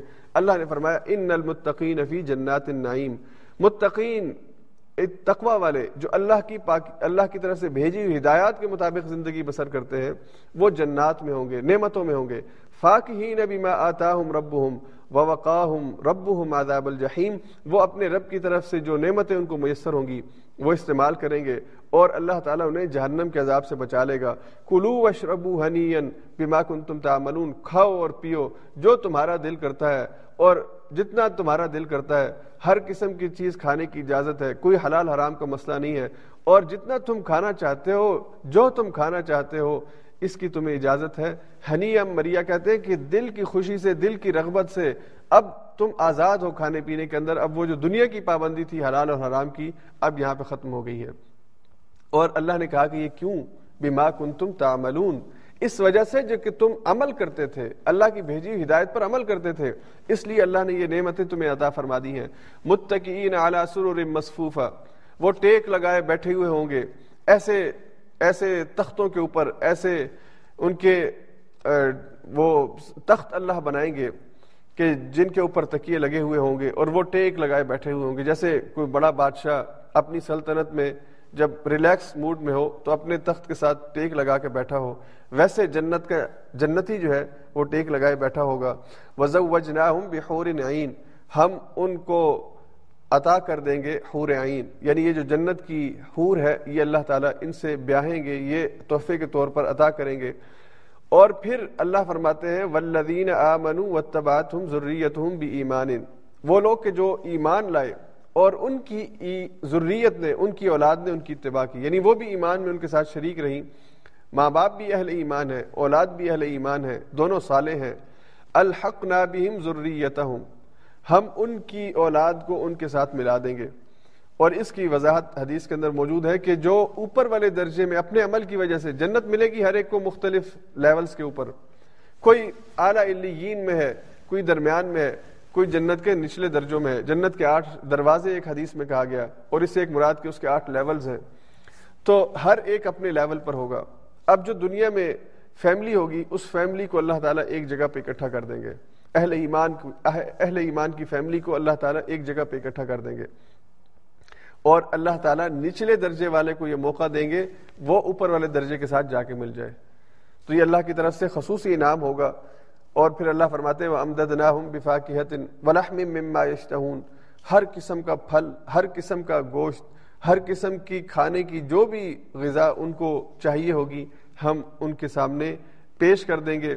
یعنی پھلوں کے اندر بھی سبزیوں کے اندر بھی اور گوشت کے اندر بھی جس کا ان کو اشتہا ہوگا، جس کا، جس کی خواہش ہوگی، وہ ہم ان کو دے دیں گے۔ یہ تنازع فیحا کا لغون فیحا ولا تسیم اور وہ خوش طبی کے ساتھ ایک دوسرے سے شراب کے جام جو ہیں وہ کھینچیں گے ان سے۔ اور یہ کھینچنا کھیلنے کے انداز میں ہوگا۔ جیسے آج کل دنیا والے شراب پیتے ہیں نا تو شخص کہتے ہیں، ٹکرا کے جام کو پیا پیا جائے تو اس کا اپنا لطف ہے۔ یہ وہاں پہ جنت والے جب جنت کی شراب پیئیں گے تو یہ تنازع افیہ کا اصن جو جام ہوگا شراب کا، جس میں جر یعنی جس گلاس کے اندر یہ شراب ڈلی ہوگی، یہ ایک دوسرے سے وہ چھینیں گے کھیل کے انداز میں، خوش طبی کے ساتھ، کہ ایک دوسرے سے لے کر پینے کا جو مزہ ہے یہ نہیں کہ دوسرے کو محروم کرنا ہے، ہوگی اتنی زیادہ جو جتنی مرضی پیے، لیکن خوش طبی کے لیے اللہ نے کہا کہ وہ ایسا کریں گے۔ اور پھر اللہ فرماتے ہیں، وَيَطُوفُ عَلَيْهِمْ غِلْمَانٌ كَأَنَّهُمْ لُؤْلُؤٌ مَكْنُونَ۔ ان کے گرد جو ہے وہ غلمان ہوں گے۔ جنت کے جو خادم ہیں، وہ ان کے ارد گرد ہوں گے۔ اور اللہ نے کہا کہ وہ یوں ہوں گے جیسا کہ وہ لؤلؤ مکنون ہے لؤلؤ کہتے ہیں موتی کو، اور مکنون کہتے ہیں جو چھپا کے رکھا ہو۔ وہ موتی کے جو چھپا کے رکھا گیا ہو، اس کی جو چمک ہے اور اس کی جو خوبصورتی ہے، اس کے کیا کہنے؟ تو یہ غلمان جو ہے جنت کے خدام جو ہیں، ایسے ہوں گے جیسے کسی موتی کو چھپا کے رکھا جائے۔ اتنا پاکیزہ، صاف ستھرا، خوبصورت کہ اس کو دیکھ کے انسان کو تسکین حاصل ہوتی ہو۔ دنیا کے اندر بھی جو جانور انڈے دیتے ہیں، ان انڈوں میں شتر مرغ کے انڈے کی جو خوبصورتی ہے، یہ دیگر پرندوں کے انڈوں سے زیادہ خوبصورت ہے۔ اور وجہ کیا ہے کہ وہ اپنا انڈا اپنے پروں میں چھپا کے رکھتا ہے۔ تو اس کے اوپر گرد نہیں پڑتی، اور اسی لیے اس کا جو رنگ ہے، سفیدی مائل جو رنگ ہے، یہ خوبصورتی میں اپنی مثال رکھتا ہے۔ تو یہ چھپی ہوئی چیز کی جو خوبصورتی ہے، اس کے کیا کہنے؟ تو اللہ نے کہا کہ یہ غلمان جو ہے اور غلمان کون ہوں گے؟ ایک روایت کے مطابق جو بچے بلوغت سے پہلے فوت ہو جاتے ہیں، یہ سارے جنت میں غلمان ہوں گے۔ جو کسی بھی اہل ایمان کا چھوٹا بچہ یا بچی دنیا میں فوت ہو جائے بلوغت سے پہلے، چاہے ایک دن کا ہو یا اس سے زیادہ اس کی عمر ہو، یا جو ماں کے پیٹ میں جس کی ڈیتھ ہو جائے، ابھی دنیا میں نہ آیا ہو لیکن روح اس کی آ چکی ہو، یہ سارے جو ہے یہ جنت میں اپنے ماں باپ کو ویلکم کریں گے اور یہ جنت میں غلمان ہوں گے۔ یعنی ایسے چلتے پھرتے چھوٹے بچے خدام کہ جو یعنی جیسے کسی بھی فضا کے اندر ہم جب غبارے پھیلاتے ہیں تو ان غباروں سے ایک فضا بنتا ہے، ہم خوشی کے احساس کے لیے کرتے ہیں۔ جنت کی فضاؤں میں یہ اڑتے پھرتے ہوں گے اور موتیوں کی مانند چمکتے ہوں گے اور جنت میں اپنے ماں باپ کا استقبال کرتے ہوں گے۔ تو اس لیے اہل ایمان اگر ان کا دنیا میں کوئی بچہ فوت ہوتا ہے چھوٹی عمر میں، اس پر دل تو بہت تکلیف ہوتی ہے دل کو، یہ غم بہت بڑا غم ہے۔ کسی کا چھوٹا بچہ یا بچی فوت ہو جائے یا بڑا بھی فوت ہو جائے، لیکن اس کے بدلے میں دعا کیا سکھائی گئی ہے؟ کہ جب بچے کے لیے جنازہ پڑھو تو اس کی مغفرت کی دعا نہ کرو، اس لیے کہ وہ تو معاف ہے، اس کو تو کوئی گناہ ہی نہیں ہے۔ تو دعا اپنے لیے کرو کہ اللہ اسے ہمارے لیے آخرت میں خزانہ بنا دینا۔ اللہ جال اجرن و ذخرن و جال شافیان و مشفع اللہ اس کو ہمارے لیے فرد اللہ جال فرتن اللہ اسے ہمارے لیے خزانہ، آخرت کا توشہ بنا دے، ہمارے لیے وہاں پہ شفات کا ذریعہ بنا دے اور جنت میں ہم پہنچے تو ہمارے استقبال کرنے والا ہو۔ تو اہل ایمان کو یہ دعا سکھائی گئی ہے۔ کوئی بھی چیز دنیا سے چلی جائے، اس کا غم اور دکھ تو ہوتا ہے، لیکن یقین رکھیے کہ اگر آپ اس پر صبر کرتے ہیں تو اس کا اجر بھی اللہ تعالیٰ آپ کو بے گناہ عطا فرمائیں گے۔ بے پناہ آپ کو جو ہے وہ اجر عطا کیا جائے گا۔ اس کے بعد پھر اللہ تعالیٰ نے جنت کی نعمتوں کا ذکر کرتے ہوئے کہا وہ اقبال آباد اعلیٰ بادن یتساءلون وہ پھر وہاں پہ گفتگو کریں گے، ایک دوسرے سے بات کریں گے۔ دنیا کی زندگی یاد ہوگی ان کو، جو یہاں پہ وہ گزار کے گئے ہیں۔ اس پر تبصرے ہوں گے، باتیں ہوں گی۔ تو وہ ایک دوسرے سے بات کریں گے۔ کالو انا کنہ قبل فی اہلینا مشفقین کہیں گے، اس سے پہلے ہم اپنے گھر والوں میں بہت ڈرا کرتے تھے۔ مشفق یعنی اس معنی میں کہ ہم سے کوئی غلطی سرزد نہ ہو جائے، ہم سے کوئی گناہ سرزد نہ ہو جائے۔ اس لیے کہ اگر ہم نے دنیا کے اندر کوئی غلطی کر لی تو آخرت میں اس کی پکڑ ہوگی۔ تو ہم دنیا کی زندگی کے اندر گناہوں سے بچتے تھے۔ آج اللہ نے ہمیں یہ جنتیں عطا کر دی ہیں۔ فمن اللہ علینا اللہ نے ہم پہ احسان کر دیا ہے۔ دنیا کے اندر بھی اللہ کی نعمتیں ملے تو شکر کا جذبہ ہونا چاہیے۔ اور جنت میں پہنچنے کے بعد تو ویسے ہی آٹومیٹیکلی انسان میں یہ جذبہ پیدا ہو جائے گا۔ یہ بلٹ ان ہو جائے گا۔ پھر وہاں پہ درس کے ذریعے، سمجھانے کے ذریعے سے نہیں، یہاں تو کہنا پڑتا ہے۔ میں اپنے آپ کو کہتا ہوں، آپ سے کہتا ہوں، اپنے اندر شکر کا جذبہ پیدا کرے جب بھی کوئی نعمت ملے، اللہ تیرا کرم ہے، تیرا احسان ہے۔ تو جنتی کہیں گے، فمن اللہ علیہ اللہ تیرا احسان ہے تو نے ہم پہ ہم پہ کرم کر دیا۔ وقانہ عذاب سموم ہمیں اس جلسا دینے والے عذاب سے، آگ کے عذاب سے بچا لیا۔ ان نا کنہ من قبل ندعو ان نحو البر الرحیم اے اللہ، ہم اس کی طرف بلائے جاتے تھے۔ ہم نے تیری جنت کی پکار کو، جنت کی طرف جو بلائے بلائے جانے والی پکار ہے، اس کو قبول کر لیا۔ آج ہم تیرے ہاں جنتوں میں ہیں۔ تو اللہ تعالی ہم سب کو یہ جو جنتی فیملی کا منظر اللہ نے یہاں پہ کھینچا ہے، اللہ ہم سب کو جنت عطا فرما دے۔ اور صرف ہمیں نہیں، اللہ ہماری اولاد کو بھی جنت عطا فرما دے۔ اس میں جنت کی جو نعمتیں ذکر ہوئیں، ہم جنت کی نعمتوں کو تصور نہیں کر سکتے۔ بیان کرنے کی حد تک ہم بیان کرتے ہیں، لیکن سچی بات یہ کہ جتنی بھی خوش بیانی ہو، جتنی بھی خوبصورت تقریر ہو، خوبصورت بیان ہو، وہ حق ادا ہونا تو دور کی بات، وہ اس جنت کی نعمت کا اشیر اشیر بھی نہیں ہے جو اللہ نے میرے لیے اور آپ کے لیے تیار کر رکھی ہے اور ہر اہل ایمان کے لیے تیار کر رکھی ہے۔ اور پھر اس جنت میں ہماری جو محلات ہیں، جو گھر اللہ نے تعمیر کیے ہیں اور جو اس کے اندر لیولز ہیں، ہر لیول پہ ظاہری بات ہے، جتنا اونچا لیول ہے اس کے لیے دنیا کی زندگی میں اتنی ہی زیادہ پاکیزگی کی ضرورت ہے۔ تو میرے اور آپ کے کرنے کا کام یہ ہے کہ اگر ہم وہاں پہ جنت میں بطور فیملی رہنا چاہتے ہیں تو پھر ہم کو بطور فیملی اللہ کے دین کو اپنانا ہوگا۔ ہمارے ہاں اکثر یہ ہوتا ہے کہ ماں باپ کے اندر صلاحیت یا صالحیت ہوتی ہے، وہ نیک ہوتے ہیں۔ اولاد، اور خاص طور پہ یہ جو جنریشنز کے بعد اگلی جنریشن آتی ہے یعنی نسل کے بعد اگلی نسل آتی ہے، آہستہ آہستہ وہ دین کے ساتھ نسبت جو ہے وہ کم ہوتی جاتی ہے۔ اور یہ ایک فطری ایک یعنی آپ کہہ لیں حضور علیہ صاحب والسلام کے زمانے سے آج تک جتنی جنریشن آئی ہیں، ہر جنریشن میں دین کے ساتھ جو اٹیچمنٹ ہے، یہ کم ہوئی ہے۔ یہ ایک فطری ایک ایک فلو ہے جو اس طرح چلتا ہے۔ تو ہمیں اپنی فیملیز کو دین کے ساتھ وابستہ کرنا ہے۔ ہمیں متقی فیملی بننا ہے۔ متقی انسان نہیں بننا، بلکہ متقی فیملی بننا ہے۔ اور ہم کو پوری فیملی کو جنت کے اعلیٰ درجوں میں پہنچنے کی کوشش کرنا ہے۔ جیسے ہم آج کل یہاں پہ درس میں کاہوت کا سلسلہ ہوتا ہے، تو آپ لوگ کاہوت میں فیملی بھی انوالو ہے اور فیملی کا ایک ایک فرد بھی انوالو ہے یعنی ایسی فیملیز بھی ہیں کہ جس میں ہر فرد یہ چاہتا ہے کہ میں جیتوں۔ وہ اپنا انفرادی مقابلے میں حصہ لے رہا ہے۔ اور بعض فیملیز ہیں جو مل کے ایک ہی کہ ہم پوری فیملی ایک انعام جیت لیں یا کاہوت جیت لیں۔ تو جنت ہم کو بطور فیملی جیتنی ہے۔ یہ نہیں کہ بس میں اکیلا جنت میں اونچے والے درجے پہ چلا جاؤں۔ نہیں، ہم کو بطور فیملی جنت کو حاصل کرنا ہے کہ ہم میں سے ہر ایک جنت میں چلا جائے۔ تو مل کے، اور مل کے پھر کیسے ہوگا؟ ایک دوسرے سے مدد کریں، ایک دوسرے کی تعاون کریں۔ شوہر ہے تو وہ بیوی کے لیے، اس کی عبادت، اس کی عبادات کے اہتمام کے لیے، اس کی تقوی کے لیے، اس کی پاکیزگی کے لیے اس کے اخلاق کی بہتری کے لیے، کردار کی بہتری کے لیے تعاون کرے۔ شوہر ہے تو وہ بیوی کے ساتھ تعاون کرے۔ باپ ہے تو وہ بیٹے کے لیے شفقت کا اہتمام کرے، اس کی تربیت کرے، اس کا سپورٹر بن جائے، دوست بن جائے، ساتھی بن جائے اس کو جنت میں لے جانے کے لیے۔ بیٹا ہے تو وہ باپ کا سپورٹر بن جائے کہ بابا میں آپ کی مدد کیسے کر سکتا ہوں؟ ہم مل کر کیسے جنت حاصل کر سکتے ہیں؟ یعنی یہ ٹاپک ہونا چاہیے گھر میں۔ ایک دن ٹاپک رکھیے کہ ہم جنت کیسے حاصل کر سکتے ہیں۔ باپ کہے کہ میں کیا مدد کر سکتا ہوں آپ سب کی، ماں کہے میں کیا مدد کر سکتی ہوں، اور بچے کہیں کہ ہم کیا کر سکتے ہیں تاکہ ہم سب مل کر جس طرح ایک فیملی یہاں دنیا میں ایک گھر میں رہتی ہے، ویسے ہی جنت میں بھی ایک گھر اللہ ہمیں دے دے۔ تو یہ تمنا اور آرزو تو ہم میں سے ہر ایک کی ہے نا کہ اللہ ہم سب کو بھی جنت میں ایک گھر دے اور بطور فیملی دے۔ تو پھر یہاں پہ پلاننگ کرنے کی ضرورت ہے۔ اس کے اوپر تھوڑا سوچ بچار کریں اس کے اوپر تھوڑی ڈسکشن کریں تاکہ ہم وہاں پہ بطور فیملی جا سکیں اور حضور علیہ صاحب والسلام نے اسی لیے سب سے خوش نصیب اور اچھی شوہر اور بیوی دونوں کی مثال دیتے ہوئے کہا کہ خوش نصیب ہے وہ بیوی جس کا شوہر اسے تحجد کے وقت اٹھائے کہ اٹھ بیوی، اللہ کے سامنے کھڑے ہونے کا ٹائم ہے، نماز ادا کر لیں بیوی سوئی ہوئی ہو تو اسے تحجد کی نماز کے لیے اٹھانا یہ بیوی کے لیے خوش نصیبی ہے کہ اس کا شوہر اسے اٹھاتا ہے۔ اور اسی طرح حضور نے کہا کہ اگر شوہر سو رہا ہو تو بیوی اسے کہے کہ بھائی اٹھو۔ اب میاں صاحب اٹھیں، آپ تحجد کی نماز کا وقت ہے، اللہ کے سامنے کھڑے ہونے کا وقت ہے، آپ اٹھ جائیں۔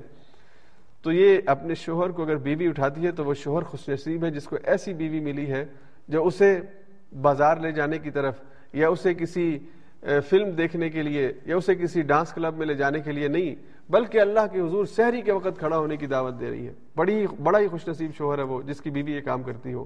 اور ہمارے ہاں اکثر ہماری بیویاں ہی یہ کام کرتی ہیں۔ بیویوں میں عموماً اس حوالے سے زیادہ رجحان ہے بنسبت مردوں کے۔ مرد بھی بعض ہیں لیکن زیادہ رجحان بیویوں میں ہے۔ اس لیے کہ اس کے دل کو اللہ نے نرم پیدا کیا ہے، اس کے اندر رقت ہے، اس کے اندر اللہ کے آگے جھکنے کا جذبہ زیادہ ہے۔ تو اگر کسی کی ایسی بیوی ہے تو وہ خوش نصیب شوہر ہے۔ اور دونوں کو یہ کوشش کرنی ہے۔ یہ نہیں کہ آپ بیوی مجھے اٹھاتی ہے تو میں اب خواب غفلت میں سویا رہوں، نہیں۔ پھر مجھے اپنی اپنے اندر یہ ایٹیچیوڈ بنانا ہے کہ میں خود اٹھوں اور اگر کسی دن بیوی سوئی رہی ہے تو میں اس کو اٹھاؤں۔ اپنے بچوں کو اٹھائیں۔ حضور علیہ صاحب السلام رمضان کے آخری اشرے میں پوری فیملی کو شامل کرتے تھے عبادت میں۔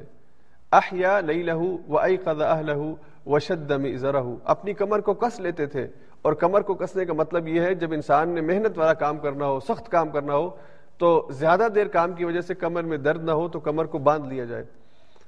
تو حضور علیہ سات وسلام ان آخری دس دنوں میں زیادہ محنت کرتے تھے۔ وہ آئی قزا اہل اور آپ علیہ سات وسلام ان دس دنوں میں اپنے اہل کو اٹھاتے تھے۔ رات کو اٹھو، اللہ کی عبادت کرو۔ یہ سونے کے دن نہیں ہے یہ غفلت کے دن نہیں ہے یہ نادانی کے دن نہیں ہے راضی کر لو اپنے رب کو۔ نہ جانے اگلا رمضان ملتا ہے یا نہیں، نہ جانے پھر للت القدر ملتی ہے یا نہیں۔ اس لیے جاگو، اٹھو، اللہ کے سامنے کھڑے ہو اور اللہ کو پکارو۔ اللہ جب، اللہ کو جب پکارا جائے، اللہ پکار کو سنتے ہیں اور پکار کا جواب دیتے ہیں۔ تو اللہ نے جنتی فیملی کا ذکر کیا اور ہمارے سامنے یہ سوال ہے کہ اب ہم اس جنتی فیملی کے لیے کیا پلاننگ کر رہے ہیں؟ اللہ تعالی ہم سب کو اس نہج کے اوپر، اس طرح پر اپنی پلاننگ کرنے کی توفیق عطا فرمائے کہ ہم ساری فیملی والے وہاں پہ جنت میں بھی اکٹھے ہو سکیں۔ اس کے بعد پھر آگے سورہ نجم ہے۔ اس میں اللہ نے ستارے کی قسم کھائی ہے۔ ون نجمی ادا ہوا۔ قسم ہے ستارے کی جبکہ وہ غائب ہو جائے۔ اب یہ کون سا ستارہ ہے؟ تو اللہ تعالیٰ نے اس ستارے کا نام نہیں لیا۔ البتہ تفاصیر میں آپ پڑھیں تو بعض لوگوں نے لکھا مفسرین نے کہ جو ہے وہ زہرا ستارہ مراد ہے، بعض کہتے ہیں سے مشتری ستارہ مراد ہے۔ لیکن اللہ نے مطلق ستارے کی قسم کھائی ہے، اس کا نام نہیں لیا کہ جب وہ غائب ہو جائے، تو ستارے کے غائب ہونے پر ایک تو اس کے قسم کا مفہوم یہ ہے کہ یہ اللہ کی پیدا کردہ چیز ہے۔ یہ مخلوق ہے، خدا نہیں ہے۔ اللہ اس کی قسم اٹھاتے ہیں تو اس ستارے کو بطور مخلوق ایک شرف دیا جا رہا ہے۔ جب مخلوقات میں سے کسی بھی چیز کے اللہ قسم اٹھاتے ہیں تو مقصود یہ ہے کہ اس کو شرف دیا جائے۔ اور دوسرا، اللہ نے کہا کہ جب وہ غائب ہوتا ہے، اس کا مطلب ہے کہ وہ غائب ہو گیا ہے، تو ستارہ خود خدا نہیں ہے۔ جیسا کہ حضرت ابراہیم نے ستارے چاند اور سورج کے غائب ہونے کے بعد بات کہی تھی کہ لا حب العافلین، میں سورج کو یا ستارے کو کیسے خدا مان لوں جو غائب ہو جاتا ہو؟ تو غائب ہونے والا خدا نہیں ہوتا۔ تو اس لیے اللہ نے کہا کہ قسم ہے ستارے کی کہ جب وہ غائب ہوتا ہے، اس کا مطلب یہ ہے کہ ستارہ مخلوق ہے اور پھر ستارہ غائب ہوتا ہے اور غائب اللہ کے حکم سے ہوتا ہے۔ اس کے بعد اللہ تعالیٰ نے ان آیات میں حضور علیہ سات والسلام کے حوالے سے آپ کے مقام اور منصب کے حوالے سے آیت ارشاد فرمائی، وما عن الهوا ان هو الا وحی یوحا آپ نطق نہیں کرتے، بات نہیں کرتے اپنی خواہش کی بنیاد پر، بلکہ آپ وہی الہی کی وجہ سے آپ کی طرف جب وہی کی جائے تو آپ نطق کرتے ہیں، بات کرتے ہیں۔ یعنی اللہ کے نبی صلی اللہ علیہ وسلم کے منہ مبارک سے جو بھی الفاظ ادا ہوتے ہیں یہ وہی ہوتی ہے جو ادا ہوتی ہے، اس آیت کا یہ مفہوم ہے۔ اب اس کا مطلب کیا ہے کہ حضور علیہ سات وسلام کی زبان سے ادا ہونے والا ہر لفظ وہی ہے یا حضور علیہ سات وسلام کی زبان سے جو الفاظ قرآن کی صورت میں ادا ہوتے ہیں، وہ وہی ہے، باقی وہی نہیں ہے۔ تو یہاں پہ حضور علیہ سات وسلام کی طرف سے جو کلمات ادا ہوئے، اس کی تین اقسام ہیں۔ ایک تو جو اللہ کا کلام آپ پر نازل ہوا اور آپ نے صحابہ کو بلا کے، کسی کاتب وہی کو بلا کے بتایا کہ یہ آیات لکھو۔ اب وہ جو آیات لکھی گئی ہیں، یہ حرف بحرف وہ وہی ہے جو اللہ کی طرف سے نازل ہوئی ہے اور آپ نے وہ وہی حرف بحرف پڑھ کے منتقل کی ہے دوسرے صحابہ تک، جسے وہی جلی کہتے ہیں۔ کہ وہ جو کلمات، الفاظ، حروف آپ کو حضرت جبریل امین آئے اور منتقل کیے، آپ نے آگے منتقل کر دیے۔ یہ وہی کی ایک قسم ہے، یہ حضور کے نطق کی بولنے کی قسم ہے۔ دوسرے کلمات جو حضور نے ادا کیے، وہ کلمات ہیں جو بطور بطور اس امت کے رہنما کے، بطور نبی کے، بطور مسلمانوں کے لیڈر کے، آپ نے دین کے نفاذ کے لیے مختلف احکامات دیے ہیں۔ اب ان احکامات کے اندر حضور علیہ سات والسلام نے جو الفاظ ادا کیے، یہ سارے حضور کا نطق ہے اور ان سب کے اوپر عمل کرنا بھی اور ان سب کو حق اور سچ ماننا بھی اور وہی ماننا ضروری ہے۔ اللہ یہ کہ اس کے اگینسٹ اللہ کی طرف سے کوئی ہدایت آ گئی ہو کہ آپ نے یہ بات کی ہے، یہ ٹھیک نہیں ہے۔ یہ دراصل بات یہ ہے جیسا کہ حضور علیہ السلاط والسلام نے جب ایک موقع پہ یہ کہا اور یہ کل کی صورت میں مضامین آئیں گے کہ میں اب شہد نہیں استعمال کروں گا، اسے اپنے اوپر حرام کر لیا۔ تو اللہ کی طرف سے وہی آئی کہ اے نبی صلی اللہ علیہ وسلم، آپ یہ کیسے کر سکتے ہیں؟ تو اس طرح اگر کسی ایسے کام یا کسی ایسی بات کے اوپر جو حضور نے کہی ہو، لیکن اللہ کی طرف سے توجہ اور تنبیہ آ گئی ہو، تو پھر وہ جو بات ہے وہ منسوخ ہو جائے گی اور اس کے مقابلے میں جو اصلاح آئی ہے، وہ اصل حکم ہوگا۔ اسی طرح حضور علیہ السلام نے جو صحابہ سے مشورہ کیا ہے، اس مشورے کے نتیجے میں جس حکم پر آپ نے عمل کیا یا جس رائے کو آپ نے اختیار کیا، وہ بھی سنت ہے۔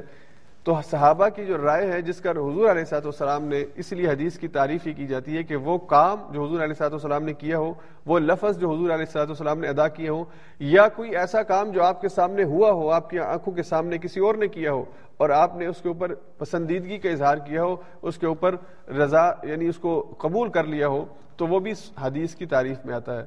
تو اس لیے حضور علیہ صاحب السلام کی اس حوالے سے جتنی بھی تو یہ آپ نے بطور نبی کے، بطور لیڈر کے اور بطور مسلم رہنما کے جتنی بھی اپنی زندگی کے اندر کام کیے، وہ سنت ہیں، حدیث ہیں اور وہ عمل کرنا چاہیے ان کے اوپر۔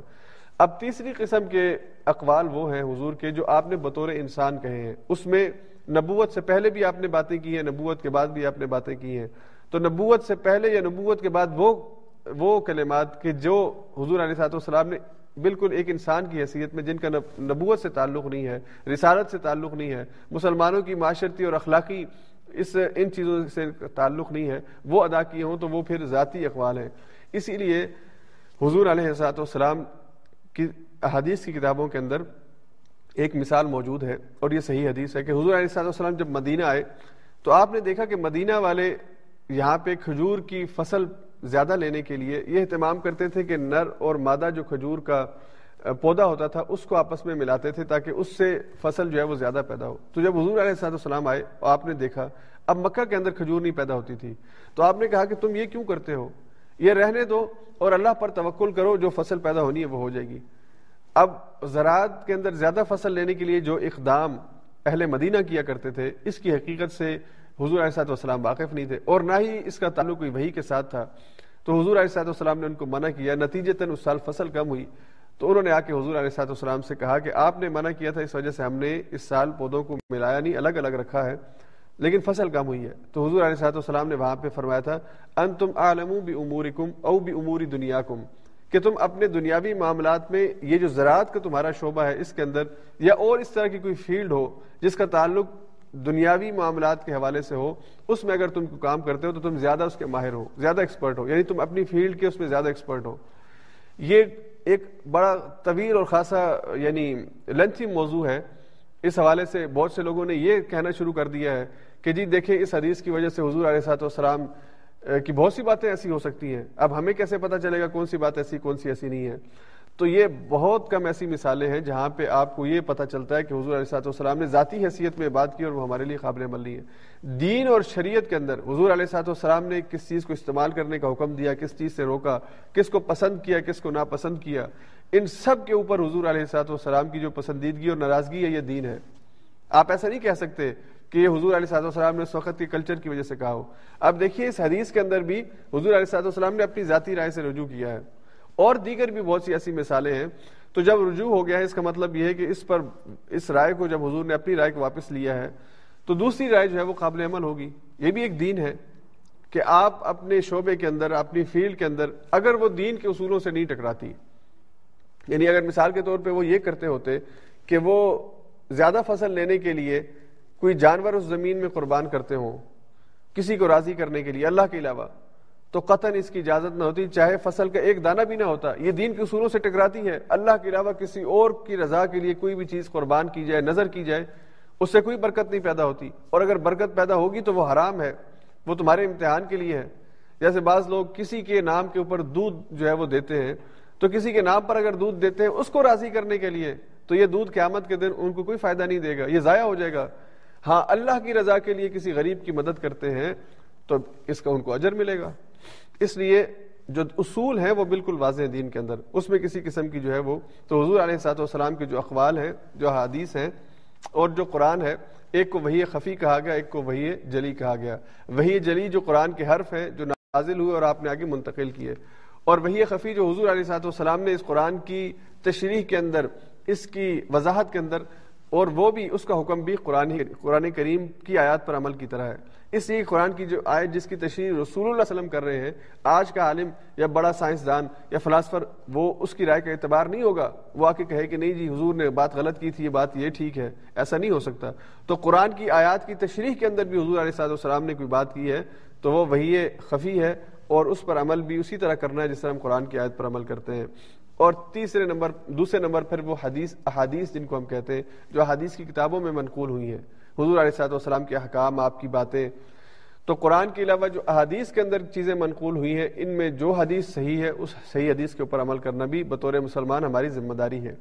اور تیسرے نمبر پر جو حضور علیہ صاحب السلام کے اقوال ذاتی حیثیت کے اندر کہے گئے، ان سب اقوال کے اندر حضور علیہ صاحب السلام کی اتباع اور پیروی جو ہے، وہ ضروری نہیں ہے۔ اس لیے کہ وہ ایک فرد کی، ایک ذات کی حیثیت سے آپ نے کہے۔ یہ ایک تھوڑا سا مشکل مرحلہ ہوتا ہے، لیکن میں نے بیان اس لیے کیا کیونکہ آج کل فتنہ انکار حدیث اور اسی طرح منکرین رسالت والے اور اسی طرح حضور علیہ سات والسلام کی نبوت کا انکار کرنے والے یا اس نبوت میں ایک نئی نبوت قادیانی جو ہے، وہ ان ان رستوں سے مسلمانوں کو گمراہ کرنے کی کوشش کرتے ہیں۔ اس کے بعد پھر اللہ تعالیٰ نے حضور علیہ صاحب والسلام کے آسمان پر جانے کا ذکر کیا اور فرمایا کہ حضور علیہ صاحب والسلام جب وہاں پر گئے سدرت المنتہا کے، جہاں سے آگے جبریل نہیں جا سکتے تھے اور جبریل نے وہاں پہ کہا کہ اس سے آگے بس آپ اکیلے ہیں اور آپ کا رب ہے، میں جو ہے اس سے آگے نہیں جا سکتا۔ تو وہاں پہ اللہ نے فرمایا، لقد را من آیات رب القبرا آپ نے اپنے رب کی بڑی بڑی نشانیاں دیکھی۔ اور وہ رب کی بڑی بڑی نشانیاں کیا تھی رب کی بڑی بڑی نشانیوں کے اندر بہت سی چیزیں جنت کا آپ نے دیکھا، جہنم کو دیکھا۔ اللہ کی طرف سے آپ کو انوارات نصیب ہوئے۔ تو خود حضور علیہ صاحب السلام نے اللہ کو دیکھا یا نہیں دیکھا؟ یہ ایک اختلافی موضوع ہے جو مفسرین کے درمیان، محدثین کے درمیان موضوع بحث رہا۔ مختصراً بات اس میں یہ ہے کہ اللہ تعالیٰ کو دونوں رائے موجود ہیں، لیکن بہتر بات جو سمجھ میں آتی ہے قرآن اور حدیث کے مطالعے سے کہ خود اپنی آنکھوں کے ساتھ اللہ تعالیٰ کو دنیا میں کوئی بھی انسان نہیں دیکھ سکتا۔ حضرت موسا علیہ السلام نے خود اپنی آنکھوں سے اللہ کو دیکھنے کی خواہش کا اظہار کیا تھا۔ تو اللہ نے کہا تھا کہ لن ترانی، تم مجھے دیکھ ہی نہیں سکتے۔ اللہ نے وہ آنکھ پیدا ہی نہیں کی۔ اس دنیا کے اندر جو اللہ کو دیکھ سکے۔ اس لیے حضرت موسیٰ علیہ السلام کو جب جب انہوں نے اللہ سے کہا کہ میں دیکھنا چاہتا ہوں، تو اللہ نے کہا کہ تور کو دیکھو، اس پر میری تجلی پڑے گی۔ تو اس تجلی کو دیکھ کر، اللہ کی اس تجلی کو دیکھ کر حضرت موسیٰ علیہ السلام بے ہوش ہو گئے تھے۔ تو انسان کے اندر یہ طاقت ہی نہیں کہ وہ اللہ کو دیکھ سکے، اللہ کی تجلی بھی دیکھنے کا وہ احتمال نہیں رکھتا ہے، اس کے اندر اتنی طاقت نہیں ہے۔ اس لیے حضور علیہ سات والسلام نے اللہ تعالیٰ سے ملاقات کی، بات چیت ہوئی، لیکن یہ بات چیت باوجود اس کے کہ آپ اور صرف اللہ تھے، اللہ کا دیدار جو تھا، یہ حضور علیہ سات والسلام کو نہیں۔ اگر ہوا بھی ہو، اس کی کیا کیفیت تھی؟ واللہ عالم لیکن احادیث کی بہت سی کتابوں کے اندر، جیسے کہ حضرت عائشہ رضی اللہ تعالیٰ عنہ سے صحیح حدیث مروی ہے، انہوں نے کہا کہ وہ قرآن کو نہیں سمجھتا جو یہ کہتا ہے کہ رسول اللہ علیہ وسلم نے اپنی آنکھوں سے اپنے رب کو دیکھا ہے۔ تو اس لیے رویت رب جو ہے، یہ آخرت کا تحفہ، یہ جنت کا تحفہ ہے، یہ جنت کی نعمت ہے۔ اور اللہ اپنا دیدار اہل جنت کو جنت میں پہنچنے کے بعد کروائیں گے۔ جب ساری جنت کی نعمتیں مل جائیں گی، پھر اللہ جلوہ گر ہوں گے اور اہل ایمان اپنے رب کا دیدار کریں گے۔ اللہ ہمیں ان میں شامل فرما لے۔ اس کے بعد پھر آگے اللہ تعالیٰ نے مشرقین مکہ کا ذکر کرتے ہوئے کہا، اور آج کے دور کے فلاسفر جو خدا کا انکار کرتے ہیں، جو ملحد ہیں، خدا سے بیزار ہیں کہ اللہ فرماتے ہیں، ما لہم بھی من علم. ان کے پاس علم نہیں ہے. یتبعون الا الظن. یہ صرف زن اور گمان اور اندازے اور تخمینے لگاتے ہیں. وان الظن لا يغني من الحق شيئا اور گمان حق کے مقابلے میں کوئی فائدہ نہیں دیتا. بھلا قرآن کے مقابلے میں کوئی اور تھیوری سچی ہو سکتی ہے. قرآن جو معجزہ ہے، اپنے مضامین کے اعتبار سے بھی، اپنی اپنے اس کے اندر جو اللہ نے علوم رکھے اس اعتبار سے بھی، اپنے حروف کے اعتبار سے بھی. نزول کے اعتبار سے بھی یہ ساری چیزیں اس کا معجزہ ہے، تو اس کے مقابلے میں کوئی اور سائنس کی کتاب یا کوئی سائنسدان وہ بھلا کیسے حق دے سکتا ہے؟ ہاں اس حق کی تشریح اور اس کی تصدیق کے لیے تو وہ کہہ سکتا ہے، لیکن اس کے مقابلے میں، اس کے مد مقابل کوئی اور تھیوری کھڑی کر کے کہہ دے کہ یہ اصل تھیوری ہے، تو اللہ نے کہا یہ زن ہے، یہ گمان ہے۔ اور بھلا گمان بھی حق کے مقابلے میں کوئی فائدہ دیتا ہے یعنی گمان کی حق کے مقابلے میں کوئی حیثیت نہیں ہے۔ اس کے بعد پھر اللہ تعالیٰ نے ایک اہم آیت ارشاد فرمائی، فلا تزکو انفسکم اپنی پاکیزگی کے دعوے مت کیا کرو۔ اپنے آپ کو بڑا نیک اور پارسا اور پرہیزگار مت کہا کرو۔ یعنی اپنے نفس کے تزکیے کا اظہار کرنا یہ پسندیدہ نہیں ہے۔ انسان کو آجزی سکھائی گئی ہے۔ جتنا بھی نیک انسان ہو، اللہ کو یہ رویہ پسند نہیں ہے کہ وہ انسانوں کے سامنے اپنے آپ کو نیک کہے۔ میں بڑا نیک ہوں، میں بڑا تحجد گزار ہوں، میں بڑا تیس مار خواہ ہوں نیکیوں کے معاملے میں۔ ایسا نہیں کہنا چاہیے۔ تو اللہ نے منع کیا ہے کہ انسان اپنے نفس کا تزکیہ لوگوں کو بیان کرتا پھرے۔ ہمارے تو جو گناہ ہیں اتنے زیادہ ہیں کہ اللہ کہتے ہیں کہ اگر اللہ کی رحمت نہ ہو تو یہ کائنات کو لپیٹ دیا جائے انسانوں کی گناہوں کی وجہ سے۔ یہ اللہ کی رحمت ہے جو گناہوں کو چھپاتی ہے، مہلت عمل دیتی ہے، اللہ کی طرف پلٹنے کا موقع دیتی ہے۔ تو اپنے تئیں یہ مت سوچو اور جیسے ہمارے ہاں بعض لوگوں میں یہ رویہ ہے، موجود ہے۔ وہ اپنے آپ کو صحیح مسلمان سمجھتے ہیں، دوسروں کو گمراہ سمجھتے ہیں۔ اور یہ جو تکفیر کا ایک فتنہ ہمارے درمیان موجود ہے، دوسرے مسلمان کو کافر کہنے والا، یہ اسی آیت پر عمل نہ کرنے کی وجہ ہے کہ اپنے آپ کو مزکی کہیں گے، مربی کہیں گے اور مسلح کہیں گے اور دوسرے کو جو ہے وہ کافر سمجھنے شروع کر دیں گے۔ اور حق صرف سمجھیں گے کہ ہمارے پاس یہ، ہم جو کہہ رہے ہیں یہی حق ہے، یہی سچ ہے اور دوسرا جو ہے وہ گمراہ ہے، باطل پر ہے۔ اس حتیٰ کہ بڑے ہی افسوس کی بات ہے کہ وہ اختلاف کہ جو حضور علیہ السلاط والسلام کے صحابہ سے مختلف موقعوں پر دین پر عمل کرنے کی جو صورتیں ہیں، جس کی بنیاد پر فقہ ڈیولپ ہوئی ہیں اور ڈفرینٹ اسکول آف تھاٹس بنے ہیں، ان کو ایسے دلائل کے ساتھ بیان کرتے ہیں، ایسے مباحثہ کرتے ہیں جیسے ایک فریق جو ہے، اصل تو وہ قرآن کی تشریح کر رہا ہے اور دوسرا قرآن کے خلاف کر رہا ہے۔ یہ جو آپس میں مناظرہ بازی ہے نا، آپس میں اسکول آف تھاٹس کے درمیان میں حنفی، شافی، مالکی اور حنبلی کے درمیان، اہل حدیث اور حنبلی اور فقی کے درمیان، حنفی کے درمیان، کہ میں میں، جس طرح ہم کہتے ہیں کہ بس جی میں جس طریقے سے وطر پڑھ رہا ہوں، یہ طریقہ ٹھیک ہے۔ آپ کا وطر کا طریقہ ہی ٹھیک نہیں ہے۔ رفع دین کے بغیر نماز ہی نہیں ہوتی۔ اور امین اونچی نہ کہو تو حدیث کی مخالفت ہوتی ہے۔ یہ رویہ ٹھیک نہیں ہے۔ اپنے اپنے آپ کو ٹھیک کہنا، بھائی یہ بھی طریقہ ٹھیک ہے، وہ بھی طریقہ ٹھیک ہے۔ حضور علیہ صاحب والسلام کے صحابہ سے یہ ساری سنتیں منتقل ہوئی ہیں اور حضور علیہ صاحب والسلام کے زندگی کے مختلف مراحل پر عمل مختلف رہا ہے، تو جو آپ کو رائے پسند ہو، جو بہتر لگتی ہے، اس پر عمل کرو اور دوسرے کو بھی عمل کرنے دو۔ ہمارے ہاں ناروے میں یہ بڑا فتنہ ہے۔ اب یہ شہری کا جو وقت ہے، اس وقت کے اوپر ایک ایک گروپ کا اصرار ہے کہ جو ہمارا دیا ہوا وقت ہے، وہی ٹھیک ہے۔ حالانکہ دلیل اس کے پاس بھی نہیں ہے کہ شہری کا وقت کب شروع ہوتا ہے۔ ہمارے ہاں رات تاریخ نہیں ہوتی گرمیوں میں، تو تاریخ جب نہیں ہوگی، عشاء کا وقت داخل نہیں ہوگا، فجر کا وقت داخل نہیں ہوگا، تو اندازے سے وقت مقرر کیے گئے ہیں۔ کسی نے پینتالیس منٹ وقت رکھا ہے، کسی نے ایک گھنٹہ رکھا ہے، کسی نے ڈیڑھ گھنٹہ رکھا ہے، کسی نے دو گھنٹے رکھ لیے، کسی نے نصف رات کو کر لیا ہے۔ تو بھائی، جس کا جس طریقے پر اطمینان ہے، اس پر عمل کرے۔ حضور علیہ صاحب السلام کی زندگی میں، اپنی زندگی میں صحابہ کے درمیان بعض امور پہ دو رائے ہو گئی ہیں۔ تو حضور نے کسی سے یہ نہیں کہا کہ تم گمراہ ہو گئے اور تم ٹھیک ہو۔ حضور نے کہا کہ دونوں نے اخلاص کے ساتھ جس پر عمل کیا، دونوں ٹھیک ہیں۔ تو اس لیے اپنے بارے میں یہ دعویٰ کرنا کہ ہم ہی دین کے ٹھیکے دار ہیں اور ہمارا ہی بیان کردہ دین ٹھیک ہے اور ہماری دین کی تشریح اور تفہیم یہ بالکل ٹھیک ہے، یہ رویہ ٹھیک نہیں ہے۔ اور پھر آخر میں اللہ نے کہا لئی سلیل انسانی اللہ ماسا انسان کو وہی کچھ ملے گا جس کی وہ تمنا اور کوشش کرتا ہے یعنی جس کی وہ کوشش کرتا ہے سائی کرتا ہے۔ سوری، تمنا نہیں کرتا، تمنا تو ہم سب جنت کی کرتے ہیں تو صرف تمنا کرنے سے نہیں ملے گی۔ جس کی وہ کوشش اور صحیح کرتا ہے۔ ہر انسان کو اس کے عمل کا بدلہ دیا جائے گا۔ اور اس کا دوسرا مفہوم یہ ہے کہ انسان کو وہی ملے گا جو وہ عمل کرتا ہے۔ ایسا نہیں ہے کہ اس کے عمل کا کسی اور کو فائدہ ہو جائے۔ اس کو فائدہ نہ ہو، کسی اور کو فائدہ ہو جائے۔ اور نہ ہی ایسا ہے کہ کسی اور کے عمل کا وبال اس کے اوپر پڑ جائے۔ تو انسان خود اپنے عمل کا اللہ کے سامنے جواب دار ہوگا۔ جو میں کہتا ہوں، جو میں کرتا ہوں، اسی کو میں اللہ کے سامنے جا کے اس کی جسٹیفیکیشن دوں گا۔ اگر تو میں ٹھیک کہتا اور ٹھیک کرتا ہوں تو مجھے انعام ملے گا، اور اگر میں غلط کہتا اور غلط کرتا ہوں تو پھر مجھے خود اپنے رب سے اس کے نتائج بھگتنے ہوں گے۔ میرے غلط کہنے یا میرے غلط کرنے کا وبال آپ پر نہیں ہوگا، اور آپ کے غلط کرنے یا غلط کہنے کا وبال میرے پر نہیں ہوگا۔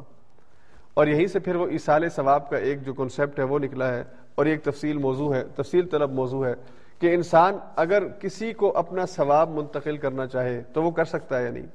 احادیث کے اندر، بہت سی احادیث کے اندر ایسی روایات موجود ہیں اور صحیح احادیث کے اندر روایات موجود ہیں کہ حضور علیہ صاحب والسلام سے یہ سوال پوچھا گیا کہ میرے والد صاحب یا میری والدہ جو ہیں، وہ حج نہیں کر سکیں، تو کیا میں ان کی طرف سے حج ادا کر سکتا ہوں؟ حج بدل کا جو تصور ہے، وہ اسی سے ہے اور یہ مشروع ہے یعنی شریعت میں اس کی اجازت ہے کہ حج بدل کیا جائے۔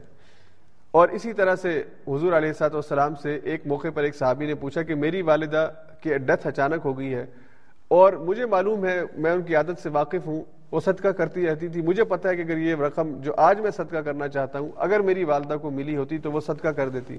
تو کیا میں ان کی طرف سے صدقہ کر دوں؟ تو حضور علیہ صاحب السلام نے کہا کہ ہاں صدقہ کر دو۔ حضور علیہ صاحب السلام سے دیگر بہت سی حادیث ہیں۔ مروی ہیں جس میں انسان اپنے عمل کا جو ثواب ہے، وہ کسی دوسرے کی طرف اس کی نسبت کرنا چاہیے، اس کے لیے بھیجنا چاہ کر سکتا ہے۔ یہ ایسے ہی ہے، جیسے کہ آپ کسی جگہ کام کرتے ہو، تو اس کام کے بدلے آپ کو جو تنخواہ ملتی ہے وہ تو آپ ہی کی ہے، تنخواہ آپ ہی کی ہے، اجرت آپ کو ہی ملے گی۔ لیکن اس کے ساتھ اگر آپ کو مزید انعامات ملتے ہوں، تو ان انعامات میں سے آپ کہیں کہ میرا یہ انعام فلاں کو دے دیا جائے، میرے باپ کو۔ جیسے ہم ہدیہ کرتے ہیں نا کہ میری اس کوشش اور کاوش، میری اس کتاب کا انتصاب میری ماں کی طرف ہے۔ تو ہمیں جو انعامات اللہ کی طرف سے ملتے ہیں، اس میں اگر ہم اللہ سے کہتے ہیں کہ ہم اس میں سے اپنے والد کو، اپنی والدہ کو، اپنے بھائی کو، اپنی بہن کو یا کسی اور کو یہ ہدیہ کرنا چاہتے ہیں، تو وہ ہدیہ اللہ کی طرف سے کر دیا جاتا ہے۔ حضور علیہ صاحب السلام نے خود اپنی طرف سے بھی قربانی کی اور اپنی امت کی طرف سے بھی قربانی کی۔ تو حضور علیہ صاحب السلام کی طرف سے بھی سنت موجود ہے، پھر آپ کے سامنے احادیث یا سوالات ہوئے، اس پر وضاحت بھی موجود ہے۔ اس لیے کسی کی طرف عمل کی نسبت کرنا یا کسی کے لیے ثواب کی دعا کرنا، اس کے لیے، اس عمل کو کر کے، اس کے لیے اجر کا کہنا اللہ سے۔ اللہ تعالیٰ وہ کرتے ہیں اور اللہ کے لیے بات مشکل نہیں ہے۔ دو چیزوں کا فرق ہے۔ ایک ہے یعنی جسے ہم ایسال ثواب کہتے ہیں، ایک ہے ایسال جزا۔ جو عمل انسان کرتا ہے، اس کی جزا انسان کو ملتی ہے۔ یعنی مثال کے طور پہ میں تلاوت کر رہا ہوں تو تلاوت قرآن کی جزا مجھے ملے گی۔ ہاں اس کا جو انعام ہے، اس کا جو ثواب ہے، اس ثواب میں میں دوسروں کو شیئر کرنا چاہتا ہوں کہ میری اس تلاوت قرآن کے نتیجے میں جو ثواب مجھے مل رہا ہے، اس ثواب میں میں اپنے والد کو، والدہ کو اور دیگر کو شیئر کرنا چاہتا ہوں۔ تو وہ شریک ہوتے ہیں، وہ اس کی دعا وہ قبول ہوتی ہے اور یہ طریقہ مشروع ہے، یہ طریقہ ٹھیک ہے۔ البتہ ایک اور یہاں پہ پوائنٹ سمجھنے والا ہے کہ دعا اس کے حق میں قبول ہوتی ہے جس کے اندر خود صالحیت ہوتی ہے۔ یعنی اگر کوئی آدمی آگے جیل میں بیٹھا ہوا ہو اور آپ یہاں سے اس کو بھیجتے رہیں ثواب، لیکن وہ تو پہلے ہی جرم کر کے خود جیل میں بیٹھا ہوا ہے، تو آپ کے ثواب سے یا آپ کے پڑھنے سے یا آپ کی نیکی سے اس کو جیل سے نکال کے رہائی نہیں ملے گی۔ اس انسان کے اپنی کوئی تھوڑی بہت صلاحیت ہونی چاہیے، کوئی اس کے اندر صلاحیت ہونی چاہیے، جس کے نتیجے میں اس کو فائدہ ہو۔ جو مشرق یا جو کافر دنیا سے جاتا ہے، اس کو تو بالکل، اس کا تو کھاتا ہی بند ہے۔ اس کے پیچھے اولاد جو مرضی کرے، حج کرے، عمرے کرے، اور اس کے لیے مغفرت کی دعائیں اول تو مانگنی نہیں چاہیے۔ جو مانگتی بھی رہے تو اس مشرق کو یا کافر کو یا خدا کے منکر کو، رسول اللہ علیہ وسلم کی رسالت کے منکر کو، وہ اس کا کوئی فائدہ نہیں ہوگا۔ ہاں مسلمانوں میں سے جو گئے ہیں اور گناہ گار ہیں ہم اللہ سے تو اس رحمت کی امید کرتے ہیں کہ اللہ سب کے ساتھ رحم کا معاملہ کرے گا اور جہنم سے بچائے گا۔ اس لیے اہل ایمان میں جو اللہ کے ہاں چلے گئے ہیں، ان میں سے اگر کسی سے کوئی جرم اور خطا سرزد ہوئی ہے اور اس کی نوعیت ایسی ہے کہ اس کے اولاد کے صدقے کی وجہ سے، اس کے اولاد کے نیکی کی وجہ سے اس کے، اس گناہ کے اثرات کم ہونا شروع ہو جائیں اس کے درجات بلند ہونا شروع ہو جائیں یہ اللہ کی رحمت سے ممکن ہے۔ لیکن اہل ایمان میں سے بھی کوئی بہت بڑا مجرم ہو جس نے ناحق انسانوں کا قتل کیا ہو، مظلوموں کا مال نہ حق کھایا ہو، اپنی بیٹیوں کو اپنی جائیداد کے اندر اس نے شریک نہ کیا ہو، بڑا، بہت بڑا ظلم ہے۔ اب ایسے کے حق میں اللہ دعا قبول کرتے ہیں یعنی اللہ کا اپنا فیصلہ ہے، لیکن بات سمجھ میں یہ آتی ہے کہ آگے اگر ہم کچھ چاہتے ہیں کہ ہماری پیچھے سے اولاد کچھ کرے تو ہمیں فائدہ تو خود اپنی زندگی میں بھی اپنے آپ کو بڑے حرام سے اور بڑے قبائر سے بچا کے جانا چاہیے۔ قبائر سے اجتناب کر کے ہمیں آگے جانا چاہیے۔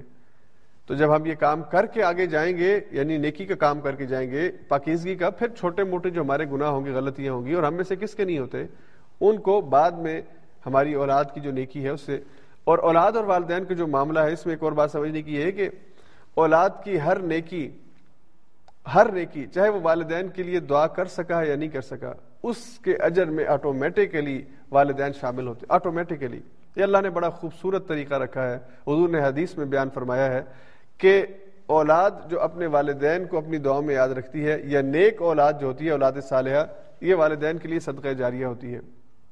تو اس لیے یہ جو اشارے ثواب کا جو ٹاپک ہے، اس میں بہت یعنی اختلافی بات بھی موجود ہے۔ بعض لوگ بالکل اس کا انکار کرتے ہیں۔ لیکن بہرحال بہت سی احادیث ایسی موجود ہیں جو میں نے آپ کے سامنے خلاصہ بیان کیا اور یہی میرا نقطہ نظر ہے اور یہی مناسب ہے کہ انسان کو جو ثواب خود ملنا ہے اس ثواب میں اگر وہ اللہ سے کہتا ہے کہ اللہ میرے اس ثواب میں آپ میرے ساتھ میرے والد صاحب کو میری والدہ کو میرے بھائی کو یا دیگر مرحومین کو شامل کر دیں تو اللہ کے ساتھ یہ بات کی جا سکتی ہے اور یہ انسان کی اپنی اختیار اور مرضی ہے کسی کو شامل کرے۔ اس کے بعد سورہ قمر ہے اور سورہ قمر میں شک کے قمر کا واقعہ ہے یعنی چاند دو ٹکڑوں میں ہوا تھا۔ یہ حضور علیہ سات والسلام کو اللہ نے معجزہ دیا تھا۔ اس کا ذکر اللہ نے ان آیات میں کیا ہے۔ اقتربت الساعت وانشق القمر۔ قیامت جو ہے وہ قریب آ گئی اور قمر جو ہے یعنی چاند، یہ دو ٹکڑوں میں تقسیم ہوا ہے۔ تو حضور علیہ سات والسلام کے اس واقعے کا ذکر سیرت کی کتابوں میں موجود ہے۔ حضور علیہ سات والسلام جب مکہ میں موجود تھے تو اللہ نے یہ معجزہ آپ کو دیا تھا اور اہل مکہ کے سامنے رسالت کی تصدیق کے لیے حضور علیہ صاحب والسلام کو معجزہ دیا گیا۔ آپ نے اشارہ کیا اور آپ کے اشارے سے چاند دو ٹکڑوں میں تقسیم ہوا اور صحیح بخاری کے اندر یہ حدیث موجود ہے۔ صحابہ کہتے ہیں کہ ان شک القمر و مع نبی صلی اللہ علیہ وسلم چاند دو ٹکڑوں میں تقسیم ہوا اور ہم نے دیکھا کہ چاند تقسیم ہوا ہے اور ہمارے جو لوگ تھے وہ یہ کہنا شروع ہو گئے کہ دیکھو چاند جو ہے وہ دو ٹکڑوں میں تقسیم ہوا ہے۔ اس کا ذکر اللہ نے رسالت محمدی صلی اللہ علیہ وسلم کے اس بات کے طور پر کیا۔ اس کے بعد پھر آگے اللہ تعالیٰ نے سورہ قمر میں دیگر انبیاء کا ذکر کیا اور اس آیت کو بار بار یہاں پہ ریپیٹ کیا ہے۔ ولاقد یسر القرآن علیہ ذکری فحال میں مدکر اللہ نے اس قرآن کو سمجھنے کے لیے، ذکر کے لیے آسان بنایا ولاقد یسر القرآن علیہ ذکر ہم نے اس ذکر کو آسان بنایا سمجھنے کے لیے۔ فحال میں مدکر ہے تم میں سے کوئی نصیحت پکڑنے والا۔ قرآن، سمجھنے کے حوالے سے قرآن کی سب سے آسان کتاب ہے۔ کوئی مشکل تھیوری نہیں ہے۔ جب اللہ یہ کہتا ہے کہ اللہ واحد ہے، اللہ کو ایک مانو، اس میں کون سی مشکل ہے؟ جس کو سمجھنے کے لیے ہمیں کوئی میتھمیٹکس یا ہمیں کوئی فزکس یا کیمسٹری پڑھنی پڑے گی، یا بایولوجی کا کورس کرنا پڑے گا۔ نہیں۔ قرآن کے اندر جو عقائد ہے قرآن میں انسان کی تہارت اور انسان کی پاکیزگی اور اخلاق کی بلندی کے لیے جو کرائٹیریا اور جو طریقہ کار متعین کیا گیا ہے، کیا حلال ہے، کیا حرام ہے عقیدہ کیا ہے، رسالت کیا ہے، آخرت کیا ہے، یہ دو اور دو چار کی طرح باتیں ہیں، کوئی مشکل نہیں ہے۔ تو اللہ نے کہا، یہ قرآن ذکر کے لیے آسان ہے، نصیحت پکڑنے کے لیے اور رہنمائی لینے کے لیے آسان ہے۔ کیا تم تم میں کوئی ہے جو نصیحت پکڑے، نصیحت حاصل کرے؟ اختص بھی یہ چارجر اس کا لگا دیجیے گا۔ تو قرآن نصیحت کے لیے بہت آسان کتاب ہے، یاد دہانی کے لیے، سبق کے لیے اور اللہ سے ٹھیک رستے کے انتخاب کے لیے اگر کسی نے قرآن کو پڑھنا ہو تو یہ بہت ہی آسان کتاب ہے۔ آج ہمارے ہاں یہاں پہ ایک سسٹر آئی تھی، پولینڈ کی ہیں، مسلمان ہوئی ہیں۔ تو میں ان سے پوچھ رہا تھا کہ سسٹر، آپ کو اسلام کی طرف لانے میں کون سی چیز تھی جس نے آپ کو قائل کیا یا آپ اسلام کی طرف آئی ہیں؟ تو انہوں نے کہا کہ، اس نے مجھے بتایا کہ میں پہلے سے میری فطرت کے اندر اور میری طبیعت کے اندر یہ چیز موجود تھی، وہ کرسچین یعنی پریکٹسنگ کرسچین تھی، کہ میں قرآن کے بارے میں میرے ذہن میں آتا تھا کہ مجھے پڑھنا چاہیے۔ اس کے بارے میں مسلمان کہتے ہیں کہ یہ اللہ کی کتاب ہے، اللہ کا کلام ہے۔ تو میں پڑھنا چاہتی تھی اور وجہ یہ تھی، میں پڑھنا کیوں چاہتی تھی کہ مجھے اپنے مذہب کا جو تصور خدا ہے، وہ سمجھ میں نہیں آتا تھا۔ اور میں کنفیوز رہتی تھی کہ میں گاڈ کو پکاروں سن آف گاڈ کو پکاروں یا میری کو پکاروں۔ تو میں خدا کے تصور کے حوالے سے کنفیوز تھی۔ تو پھر مجھے میرے مسلمان، میں نے مسلمانوں کے بارے میں سنا ہوا تھا، تو میں نے قرآن پڑھنا شروع کیا۔ اور کہتی ہے کہ جیسے جیسے میں قرآن پڑھتی گئی، ویسے ویسے میرے ذہن کی گریں کھلتی چلی گئی اور مجھے ایسے لگا جیسے کہ یہ تو میرے من کی پکار ہے، یہ تو میرے ان سوالات کا جواب ہے جو میں تلاش کرتی تھی۔ اور شکر ہے اللہ کا کہ میں نے اس کتاب کو پڑھ لیا ہے۔ تو آج ہدایت کے لیے آج بھی یہ کتاب دنیا کی اس سے اس سے بہتر کتاب اور کوئی کتاب نہیں ہے، بلکہ ہے ہی کوئی نہیں۔ تو کوئی انسان نصیحت حاصل کرنا چاہے اور آنا، اور اللہ نے بار بار کہا، ایک موقع پہ نہیں کہا ولاقد یسر القرآن ذکر ہم نے قرآن کو ذکر کے لیے آسان کیا ہے فہل میں مدکر ہے کوئی نصیحت حاصل کرنے والا۔ اللہ نے دیگر قوموں کا ذکر کیا اور کہا کہ انہوں نے اپنے آپ کو تباہ و برباد کروا لیا ہے، اس لیے کہ انہوں نے ذکر سے منہ مو موڑ لیا تھا۔ انہوں نے ذکر سے دوری اختیار کر لی تھی۔ تو ہے کوئی نصیحت پکڑنے والا؟ قوم عاد کا ذکر کیا، قوم قوم لوت کا ذکر کیا، قوم نوح کا ذکر کیا۔ ہر ایک کے بعد اللہ نے کہا، قرآن کو ہم نے آسان بنایا ہے، فہل میں مدکر، ہے کوئی نصیحت پکڑنے والا؟ تو اللہ ہم سے سوال کر رہے ہیں۔ تو ہمیں اللہ کی اس پکار پر لبیک کہنا چاہیے۔ اللہ ہم سمجھنا چاہتے ہیں۔ ہم قرآن کو سمجھنے کے لیے حاضر ہیں۔ اس پروگرام کے ذریعے ہمارا مقصد یہ ہے کہ ہم قرآن سے اپنے آپ کو جوڑیں۔ سچی بات یہ کہ آج بھی ستائیس پارے کے جو مضامین ہیں، ہر آیت اس کی متقاضی ہے کہ اس کے اوپر تفصیل سے بات ہو۔ ہر آیت کے اندر اتنا خوبصورتی، اتنی جامعیت ہے کہ اس کے اوپر گھنٹوں بات کی جانی چاہیے۔ لیکن ہم تو وہ جیسے دیکھ کے چاول پیش کر کے دیکھ کا ذائقہ چکھا دیا جاتا ہے۔ ہم تو یہ دیکھ کے کچھ چاول ہیں جو پیش کرتے ہیں۔ یہ تو چند آیات ہیں جو قرآن کا ٹیسٹ صرف آپ کو سمجھانے کے لیے اور آپ تک منتقل کرنے کے لیے ہم کہتے ہیں۔ اور ہوں بھی میں نکما کہ اتنے اچھے انداز میں نہیں کہہ پاتا، لیکن کوشش کرتا ہوں کہ آپ کو یہ ٹیسٹ آپ کے اندر ڈیولپ ہو جائے، آپ کے اندر یہ یہ تڑپ پیدا ہو جائے، یہ شوق پیدا ہو جائے کہ اس کتاب کو جو کتاب ہدایت ہے، کتاب ذکر ہے، کتاب نصیحت ہے، ہم اپنی زندگی کا مشن بنا لیں، اپنی زندگی کو کا مقصد بنا لیں اور اپنی زندگی میں رہن۔ آج بھی نان مسلم اس کو پڑھ کے ہدایت پا رہے ہیں، تو پھر بڑے ہی بدقسمت ہے مسلمان۔ جو اس کتاب پر ایمان رکھتے ہوئے، اس کتاب کو اپنے گھروں میں رکھتے ہوئے اس کو کھولتے نہیں ہیں، پڑھتے نہیں ہیں اور اس سے ہدایت حاصل نہیں کرتے۔ تو قرآن ہدایت کے لیے بہت آسان کتاب ہے۔ اس کے بعد پھر آگے سورہ رحمان ہے۔ بہت ہی خوبصورت صورت ہے قرآن کی۔ اور اس کا جو ایک، اس کے اندر آہنگ اللہ نے رکھا ہے۔ یعنی اس کو پڑھنے کے اندر، اس کی تلاوت کے اندر، یہ جو ایک خوبصورتی ہے، کمال کی خوبصورتی ہے۔ الرحمن علم القرآن، خلق الانسان علمہ البیان الشمس والقمر بحسبان، والنجم والشجر يسجدان۔ ایک ہی اسکیل کے اوپر دیکھیں آیات جو ہے وہ چل رہی ہیں۔ جیسے وہ سمندر کا پانی چل رہا ہو نا، ایک ترتیب کے ساتھ ایسے لے کے اوپر لے جاری ہوتی ہے اور انسان کو وہ پانی دیکھ کر ہی خوشی کا احساس ہوتا ہے کہ کیسے روانی کے ساتھ پانی جا رہا ہے۔ تو قرآن کی آیات ایسے جب آپ پڑھتے ہیں رحمان کو، اے ترتیب کے ساتھ بالکل آیت کے اوپر آیت لگی ہوئی آگے جاری ہے اور انسان کو پڑھتے ہوئے مزہ آتا ہے۔ اسی لیے حضور علیہ سات وسلام خود اس صورت کی ایک کثرت سے تلاوت کیا کرتے تھے اور صحابہ کرام بھی اس کی تلاوت کیا کرتے تھے۔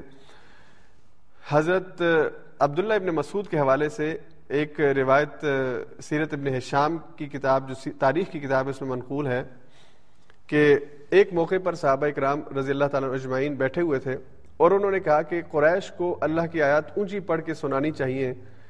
ابھی تک، ابھی جب یہ آیات نازل ہوئی، سورہ رحمان، مکی صورت ہے، تقریباً پانچ ہجری میں نازل ہوئی۔ اگرچہ بعض کہتے ہیں کہ مدینہ میں نازل ہوئی، لیکن بہتر بات اور صحیح بات یہی ہے کہ یہ مکہ میں نازل ہوئی۔ تو عبداللہ ابن مسعود نے کہا کہ میں قریش کے سامنے جا کے اونچی آواز میں اس کی تلاوت کروں گا۔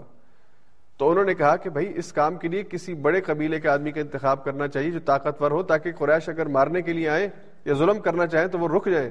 کہ بڑے قبیلے کا آدمی ہے، اگر اس نے اپنے قبیلے کو بلا لیا تو ہماری شامت آ جائے گی، تو تم نہ جاؤ۔ لیکن عبداللہ ابن مسعود نے کہا کہ نہیں، میں نے تلاوت کرنی ہے۔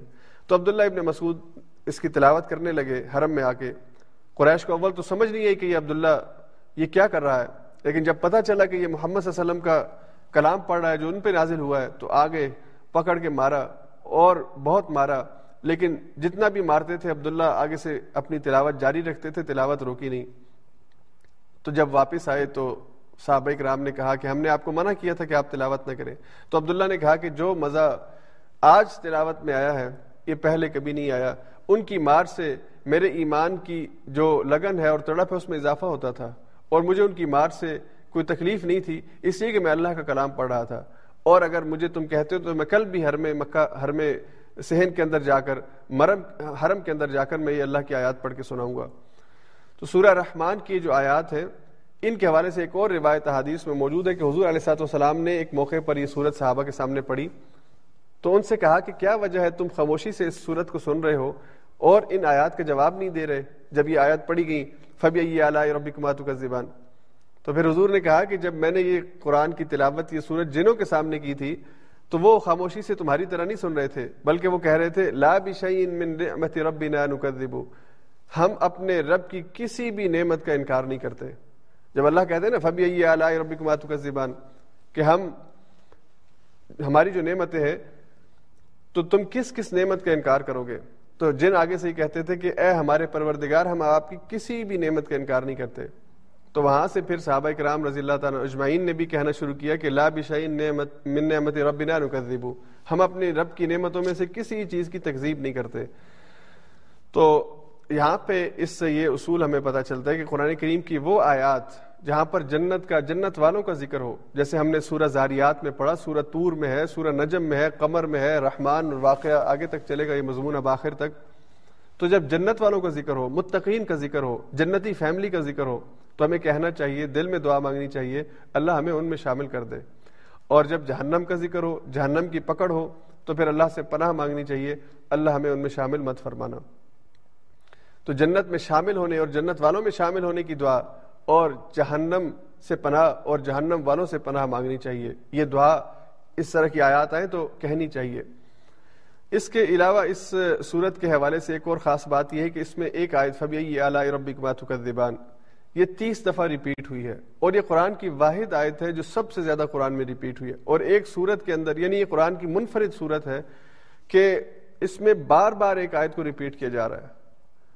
اور اسی لیے اس صورت کے حوالے سے شاہ ولی اللہ محدث دہلوی جو بہت بڑے مفسر ہیں، عالم قرآن تھے، انہوں نے کہا کہ قرآن کریم کی اس صورت میں جو تذکیر بھی اعلیٰ اللہ ہے یعنی اللہ کی آیات کے ذریعے، اللہ کی نشانیوں کے ذریعے جو تذکیر ہے ایسی کسی اور صورت کے اندر بیان نہیں ہوئی، اس انداز کے اندر۔ تو یہ قرآن کریم کی اس حوالے سے منفرد صورت ہے۔ اس کے مضامین بہت جامع ہیں۔ اس میں اللہ تعالیٰ نے انسان کی پیدائش اور پھر اس کے ساتھ علم، اس کو علم جو عطا عطا فرمایا۔ پھر سورج اور چاند، اس کا ذکر۔ اور اسی طرح پھر اس کے بعد جنت کی نعمتیں اور جہنم کی سختیوں کا ذکر اللہ نے کیا ہے۔ جنت کی تفصیلات بیان کی ہیں، جنت کے باغیچوں کا ذکر کیا ہے۔ یہ صورت اس کی ایک ایک آیت کا ترجمہ پڑھنے کے لائق ہے اور اس کو اپنے دل میں اتارنا، اپنے دل میں اس کی روحانیت کو محسوس کرنا۔ جب آپ ترجمہ پڑھیں گے اب کیونکہ ہم دورہ قرآن میں ترجمہ آیات کا نہیں پڑھتے، چند آیات کے اوپر بات کرتے ہیں، تو ایک مختصر سا خلاصہ اور اس صورت کے چند اہم مضامین ہم آپ کے سامنے رکھ رہے ہیں۔ ابتدا میں اللہ تعالیٰ نے یہ چار آیات نازل فرمائی، جس میں فرمایا، الرحمن علم القرآن، خلق الانسان، علمہ البیان۔ رحمان اللہ کا ذاتی اور صفاتی نام ہے، دونوں رائے موجود ہیں۔ اس لیے کہ اللہ کا جو ذاتی نام ہے وہ اللہ ہے، خود اللہ جو ہے، یہ اللہ کا ذاتی نام ہے، اللہ کے علاوہ کسی اور چیز کا یہ نام نہیں ہے۔ رحمان کے حوالے سے بعض مفسرین نے کہا کہ یہ بھی اللہ کا ذاتی نام ہے اور اکثر یہ کہتے ہیں کہ اللہ کا صفاتی نام ہے۔ اس لیے عبد الرحمان نام رکھا جا سکتا ہے۔ اللہ کے ذاتی نام کے ساتھ کوئی نام نہیں آپ لگا کے رکھ سکتے یعنی اللہ کسی کے نام کا حصہ نہیں ہو سکتا۔ اس سے پہلے آپ جو ہے وہ آپ کو اللہ کے ساتھ بندگی کے اظہار کے لیے آپ عبداللہ تو کہہ سکتے ہیں، لیکن اللہ کی جو صفت ہے، کیونکہ یہ اس کا ذاتی نام ہے، تو بندوں میں کسی میں یہ صفت موجود نہیں ہے۔ البتہ جو صفاتی نام ہے اللہ کے، ان کے ساتھ آپ عبد لگا کے استعمال کرتے ہیں، لیکن اس صفت کا تھوڑا بہت اظہار بندے کے اندر بھی ہو سکتا ہے۔ یعنی مثال کے طور پر اگر کوئی عبد الرحمان ہے، تو اب رحمان کی یہ صفت جو رحمان جو رحم ہے، یہ بندے کے اندر بھی رحم کی صفت موجود ہے۔ لیکن اس کا ظاہری بات اللہ سے کوئی موازنہ نہیں ہے۔ اسی لیے جب آپ الرحمان کہیں تو آپ ساتھ عبد لگا دیں کہ ہم اس رحمان کے بندے ہیں، جس کے اندر صفت رحیمیت موجود ہے۔ اگر انسان عظیم ہو تو وہ اپنے آپ کو عظیم نہیں کہے گا، بلکہ پھر بھی اپنے آپ کو عبد العظیم کہے گا۔ انسان اگر قدیر ہو، اس کے پاس قدرت ہو، تو پھر بھی وہ اپنے آپ کو قادر یا قدیر نہیں کہے گا، عبد القادر یا عبد القدیر کہے گا۔ تو اللہ تعالیٰ کا جو ذاتی نام ہے اللہ، اس کے ساتھ رحمان کے حوالے سے جو علماء یہ کہتے ہیں کہ یہ بھی ذاتی نام ہے، قرآن کی سورہ بنی اسرائیل کی آیت سے استعمال کرتے ہیں، جہاں پہ اللہ فرماتے ہیں قلد اللہ عبید الرحمان اللہ کو چاہے تو اس کے ذاتی نام سے پکارو یا اس کے صفاتی نام سے پکارو۔ یعنی اللہ اللہ کو چاہے اللہ کہہ کے پکارو یا اللہ کو چاہے تو رحمان کہہ کے پکارو۔ تو وہاں پہ جب اللہ کو اللہ کہا جائے یا رحمان کہا جائے تو وہاں سے کہتے ہیں کہ دونوں کا مطلب یہ ہے کہ یہ اللہ کے ذاتی نام ہے بہرحال اللہ کا یہ نام ہے کہ اس کے اندر صفت اس کی جو صفت رحم ہے، وہ تمام چیزوں کے اوپر چھائی ہوئی ہے۔ اللہ نے کہا کہ میری رحمت ہر چیز کے اوپر وسیع ہے، وسیعت رحمتی کل شہی اور اسی رحمت کا اظہار ہے کہ اللہ نے انسانوں کی ہدایت کے لیے کتابیں بھیجی اور کتابوں میں آخری کلام بھیجا اور پھر اس کو محفوظ کر دیا، یہ اللہ کی رحمت ہے۔ مگر نہ ہم لڑ رہے ہوتے، جھگڑ رہے ہوتے، عیسائیوں کی طرح، بھئی کس کا قرآن اصل ہے؟ کس کی کتاب اصل ہے؟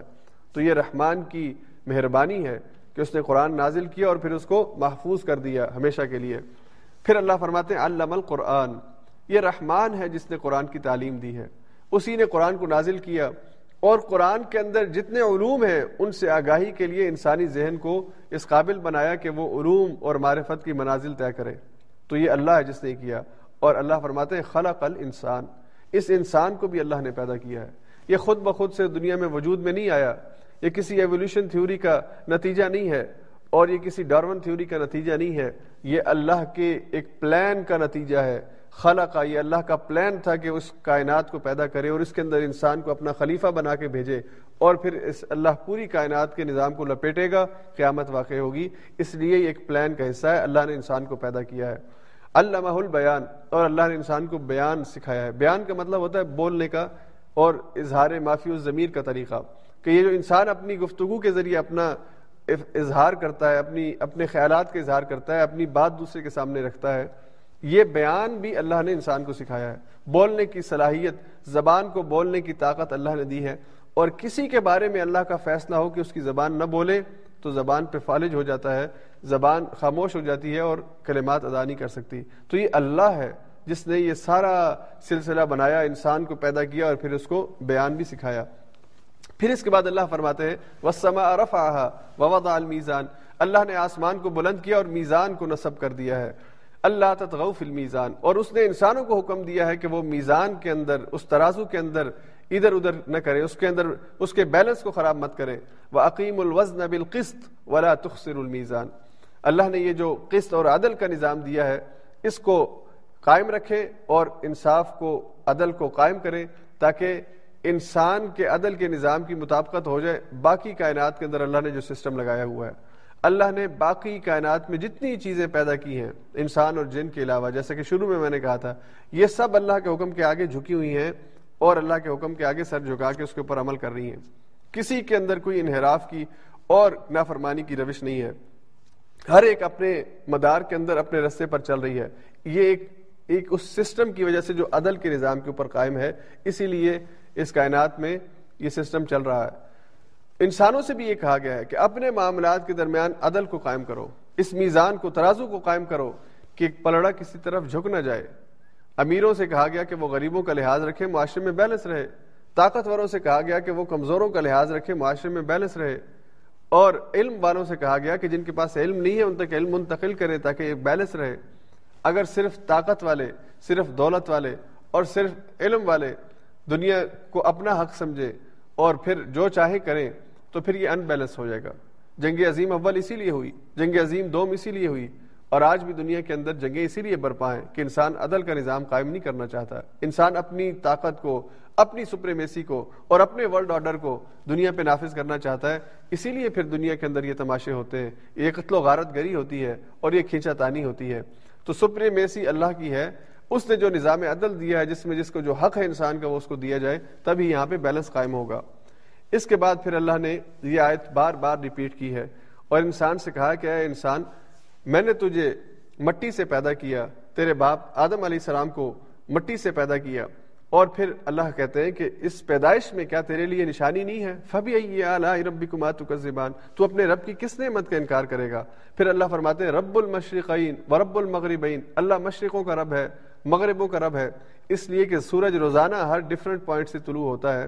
ہر دن اس کا ایک پوائنٹ مختلف ہوتا ہے۔ وہ ایک ہی جگہ پہ نہیں، ایک ہی جگہ سے نہیں نکلتا، بلکہ اس کا جو طلوع کا وقت اس کا جو پوائنٹ ہے، جو غروب کا پوائنٹ ہے، یہ ڈفرینٹ ہوتا ہے۔ کیا اس میں تمہارے لیے نشانی نہیں ہے؟ پھر اللہ فرماتے ہیں مارا جل بحرین التقیان پانی، میٹھا پانی اور کھارا پانی دونوں آپس میں ملتے ہیں۔ ان کے درمیان برزخ ہوتی ہے، ایک لہر ہوتی ہے، ان کے درمیان ایک رکاوٹ ہوتی ہے جو تمہیں نظر نہیں آتی، لیکن ان کو آپس میں ملنے نہیں دیتی۔ تم اپنے رب کی کس کس نعمت کا انکار کرو گے؟ اور پھر اللہ کہتے ہیں، جو بھی دنیا میں آیا ہے، اس کو فنا ہے۔ صرف اللہ کی ذات کو بقا ہے۔ اس کے علاوہ جو بھی آیا ہے، جو بھی آیا ہے کل من آ رہی ہے افان جو بھی یہاں پہ آیا ہے، حتیٰ کہ اللہ کا سب سے پیارا بندہ محمد صلی اللہ علیہ وسلم جو دنیا سے آیا ہے، اسے اللہ دنیا سے واپس لے گیا ہے۔ تو ہمیش کی کسی کو نہیں ہے۔ بقا صرف اللہ کی ذات کو ہے۔ تم اپنے رب کی کس کس نعمت کا انکار کرو گے؟ اور پھر اللہ تعالیٰ نے جنت کی نعمتوں کا ذکر کیا۔ ہے اس سے پہلے جہنم کا نقشہ کھینچا۔ اور جہنم کا ذکر کر کے اللہ نے کہا کہ کیا تم پھر بھی اللہ کی آیات کا انکار کرتے ہو؟ جس دن مجرموں کو کھینچا جائے گا اور ان کو جہنم دکھائی جائے گی اور کہا جائے گا یہ جہنم ہے حاض ہی جہنم التی تکذبو بها المجرمون، یطوفون بینها و بین حمیم آن۔ اب چکو اس میں آگ کا عذاب کا مزہ۔ تم اپنی رب کی نعمتوں کا انکار کرتے تھے، تم جھٹلاتے تھے اللہ کی آیات کو۔ اور پھر اللہ نے جنت کا ذکر کیا۔ ولی من خاف مقام ربه جنتان۔ جو اپنے رب کا تقوی اختیار کر لے، خشیت اختیار کر لے، اس کے لیے دو جنتیں ہیں۔ ایک نہیں، دو جنتیں ہیں۔ اور جنت کی پھر نعمتوں کا اللہ نے ذکر کیا۔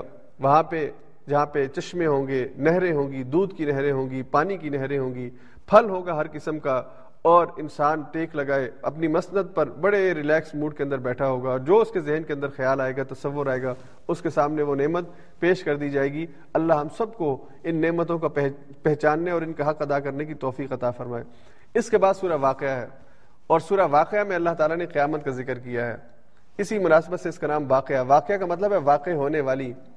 اور اللہ نے کہا کہ اذا وقعت الواقعہ، جب یہ واقع ہونے والی چیز واقع ہو جائے گی لئی سلی وقاتی ہے کاذبہ اور اس کے واقع ہونے میں کسی قسم کی کوئی جھوٹی بات نہیں ہے کہ تم کہو کہ یہ کوئی کہانی ہے جو پڑھ کے سنائی جا رہی ہے، یہ واقع ہونی ہے، یہ کوئی جھوٹی بات نہیں ہے۔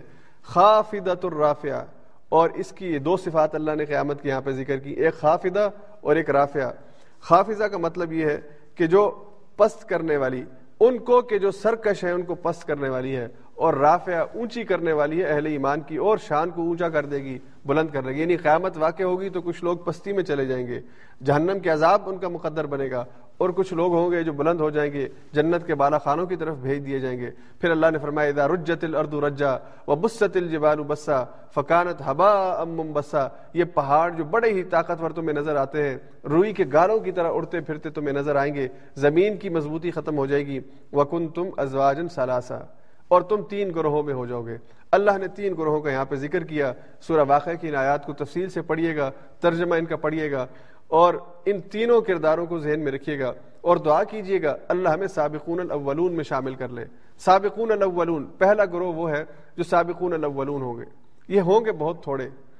اور جنت میں سب سے بلند خانوں میں ان کو جگہ ملے گی جو سبقت کرنے والے ہیں، آگے آگے جانے والے، آگے بڑھنے والے ہیں۔ اللہ نے کہا، اللہ کے ہاں جنتوں میں ہوں گے۔ سلت من الاولین وقلیل من الاخرین۔ علی سرر مودون متقین علیہ متقابلین۔ یطوف علیہم ولدان مخلدون۔ جنت میں اللہ کی نعمتوں میں گاؤ تکیوں کے اوپر دیکھ لگائے بیٹھے ہوں گے اور اللہ ان کے سامنے ان کے من پسند کی چیزیں پیش کرے گا اور اللہ ان کو وہ دے گا جس سے ان کی آنکھیں ٹھنڈی ہو جائیں گی اور ان کو ہر طرف سے سلامتی سلامتی کے نعرے ہوں گے۔ ہر طرف سے ہر فرشتہ ہر دروازے سے داخل ہوگے، ان کو سلام کرے گا اور کہے گا ادخل الجنہ، جنت میں داخل ہو جاؤ۔ اب یہ تمہارے بالا خانے ہیں، تمہارے محلات ہیں جو تمہیں دیے گئے ہیں۔ یہاں پہ عیش کرو اور یہاں پہ آرام کرو۔ تو سابقون الاولون جو نیکی کے کاموں میں سبقت کرنے والے ہیں، جنت میں بھی سب سے اونچے درجے پر ان کو جگہ ملے گی اور اللہ ہمیں ان میں شامل فرما دے۔ پھر اللہ نے اصحاب الیمین کا ذکر کیا۔ دائیں ہاتھ والے اور دائیں ہاتھ والے وہ کہ جن کا نام اعمال ان کے دانے ہاتھ میں دیا جائے گا۔ یہ سابقون الاولون کے بعد آتے ہیں، لیکن یہ بھی جنت والے ہیں۔ اللہ نے ان کا ذکر کیا ہے، جنت کی نعمتوں کا ذکر کیا ہے۔ اور اس میں جو ایک بلاغت کا پہلو ہے، ادب کا پہلو ہے کہ اللہ نے الفاظ کا جو چناؤ کیا ہے اور نعمت کے اظہار کے لیے جس لفظ کا انتخاب کیا ہے تلحم ممدود ظل ممدود، ماء مسکوب۔ اب ہمارے پاس وقت نہیں ہے کہ ہمارے پر بات کریں۔ یا آپ پڑھیے گا اس کا ترجمہ۔ کیسے خوبصورت انداز میں اللہ اس کے دل میں محبت بٹھا رہے ہیں، جنت کی جنت کی نعمتوں کی، کہ انسان اس کی تمنا اور آرزو کرے اور پھر اس کے لیے کوشش اور کاوش اور عمل کرے۔ اور پھر اس کے بعد اللہ نے اصحاب الشمال کا ذکر کیا کہ وہ جو بہنے بائیں ہاتھ والے، جن کے نامہ اعمال بائیں ہاتھ میں دیے جائیں گے، ان کی غلط حرکتوں کی وجہ سے، غلط کاموں کی وجہ سے۔ اور پھر اللہ نے آگے کی آیات میں اتنی سخت عذاب کی کیفیات بیان کی ہے انسان پڑھے تو اس کا اس کا ایک دفعہ انسان ہل جاتا ہے۔ ایسی سختی ہوگی۔ اللہ فرماتے ہیں، سموم و حمیم وظل یحموم لا بارد ولا کریم انہم کانوا قبل ذلك مترفین۔ یہ باغی تھے۔ اللہ کی آیات کا انکار کرتے تھے۔ اور اللہ کو جانتے مانتے پھر بھی ڈٹائی کی ہوئی تھی انہوں نے گناہوں پر۔ تو اب دیکھو کہ کیسے جلنے کا عذاب ان کا مقدر ہے۔ نہ کوئی ٹھنڈی چیز وہاں پر ہے اور نہ ہی کوئی سایہ ان کو وہاں پہ میسر ہے۔ ہر وقت جلتی ہوئی آگ ان کا مقدر ہے۔ اللہ تعالی ہم کو اس سے محفوظ فرمائے۔ پھر اللہ کہتے ہیں، کھانے کے لیے زقوم کا درخت ان کو ملے گا۔ فمالیون من البتون اعوذ باللہ۔ یہ کھانا ان کے پیٹوں کو اندر سے کاٹ کے رکھ دے گا اور اوپر سے گرم پیپ ان کو پلائی جائے گی۔ ان کے لیے پانی، وہ بھی کھولتا ہوا جہنم کا پانی ہوگا۔ یعنی عذاب کے اوپر عذاب ہوگا۔ عذاب کے اوپر عذاب ہوگا۔ اور یہ عذاب کا نہ ختم ہونے والا سلسلہ ہوگا۔ تو بائیں ہاتھ والوں کے انجام سے ڈرایا ہے۔ کہ خبردار ہو جاؤ، ایسے کام نہ کرو کہ جہنم میں داہنے ہاتھ والوں کی بجائے بہنے ہاتھ والے بن جاؤ، نام اعمال دائیں کی بجائے بائیں میں چلا جائے۔ اللہ سے پناہ مانگنی چاہیے، اللہ میں اصحاب و شمال میں شامل ہونے سے محفوظ فرمائے۔ اس کے بعد پھر آگے سورہ حدید ہے۔ سورہ حدید کے بھی مضامین بہت اہم ہے ہر آیت کے اوپر اور اتنے جامع مضامین ہیں، اتنے اہم مضامین ہیں کہ ضروری ہے کہ ہر ایک پر بات ہو، لیکن اب ہمارا وقت ختم ہو چکا ہے۔ آج معذرت خواہوں کہ کچھ وقت اوپر چلا گیا۔ صرف چند باتیں کر کے پانچ منٹ میں ہم اپنا درس مکمل کرتے ہیں۔ اللہ نے انفاق کا ذکر کیا۔ اور انفاق کو اللہ نے کہا کہ یہ اللہ کو قرض دینے کے مترادف ہے۔ منزل لدی یقرد اللہ کردن حسنا۔ کون ہے جو اللہ کو قرض حسنا دے؟ جو انسان اللہ کے رستے میں کسی غریب کی مدد کرتا ہے، کسی مسجد کو بنانے میں تعاون کرتا ہے، کسی نیکی اور بھلائی کے کام میں اپنے مال میں سے خرچ کرتا ہے، اللہ کہتے ہیں، یہ مجھے تم قرض حسنا دیتے ہو۔ اور حضور علیہ صاحب والسلام نے ایسے ہی کہا کہ اللہ اس کو اپنے ہاتھ میں قبول کرتے ہیں۔ اس لیے بعض صحابہ کی عادت تھی کہ وہ صدقہ کرتے ہوئے جو چیز صدقہ کرتے تھے، اس کو دھو کر اور اس کو پاک کر کے دیا کرتے تھے۔ کہ یہ ہم اللہ کے ہاتھ میں دے رہے ہیں۔ یعنی تصورات کی دنیا کے اندر بھی تصور یہ ہو کہ میرا یہ مال اللہ کے ہاتھ میں ہے۔ اور حدیث کے اندر یہ بات واضح انداز میں موجود ہے، گویا کہ اللہ اسے اپنے ہاتھ میں قبول کرتے ہیں۔ اور پھر اللہ نے کہا کہ یہ قرض ہے اللہ کے ذمے فیودا اللہ اس قرض کو دو گنا کر کے واپس کرتے ہیں۔ اور اس سے آگے کی آیات میں کہا اضعافم مضاعفا اللہ اس دو گنے سے بھی بڑھ کر اس کے اندر اضافہ کرتے ہیں، سات سو گنا تک اس میں، اور اس سے بھی زیادہ اس میں اضافہ ہو جاتا ہے ہر انسان جس اخلاص کے ساتھ اور دل کی پاکیزگی کے ساتھ یہ عمل کرتا ہے، اور دل کے اندر اللہ سے اجر کی امید پر یہ کام کرتا ہے، اللہ اتنا زیادہ اس کو دیتے ہیں۔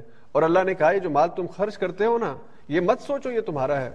اللہ نے کہا، تم سے پہلے کسی کا تھا اور تمہارے بعد کسی کو مل جائے گا۔ مستخلفین فی یہ تم سے پہلے بھی کسی کا تھا، تمہارا نہیں تھا، اور تمہارے بعد بھی کسی کا ہو جائے گا۔ تمہارا تو وہی ہے جو تم اپنی زندگی میں استعمال کر لیتے ہو۔ حضور نے کہا، جو تم کھا لیتے ہو، پی لیتے ہو، پہن لیتے ہو، یہی تمہارا ہے۔ جو تم چھوڑ دیتے ہو، یہ تمہارا نہیں، تمہارے وارثوں کا ہے۔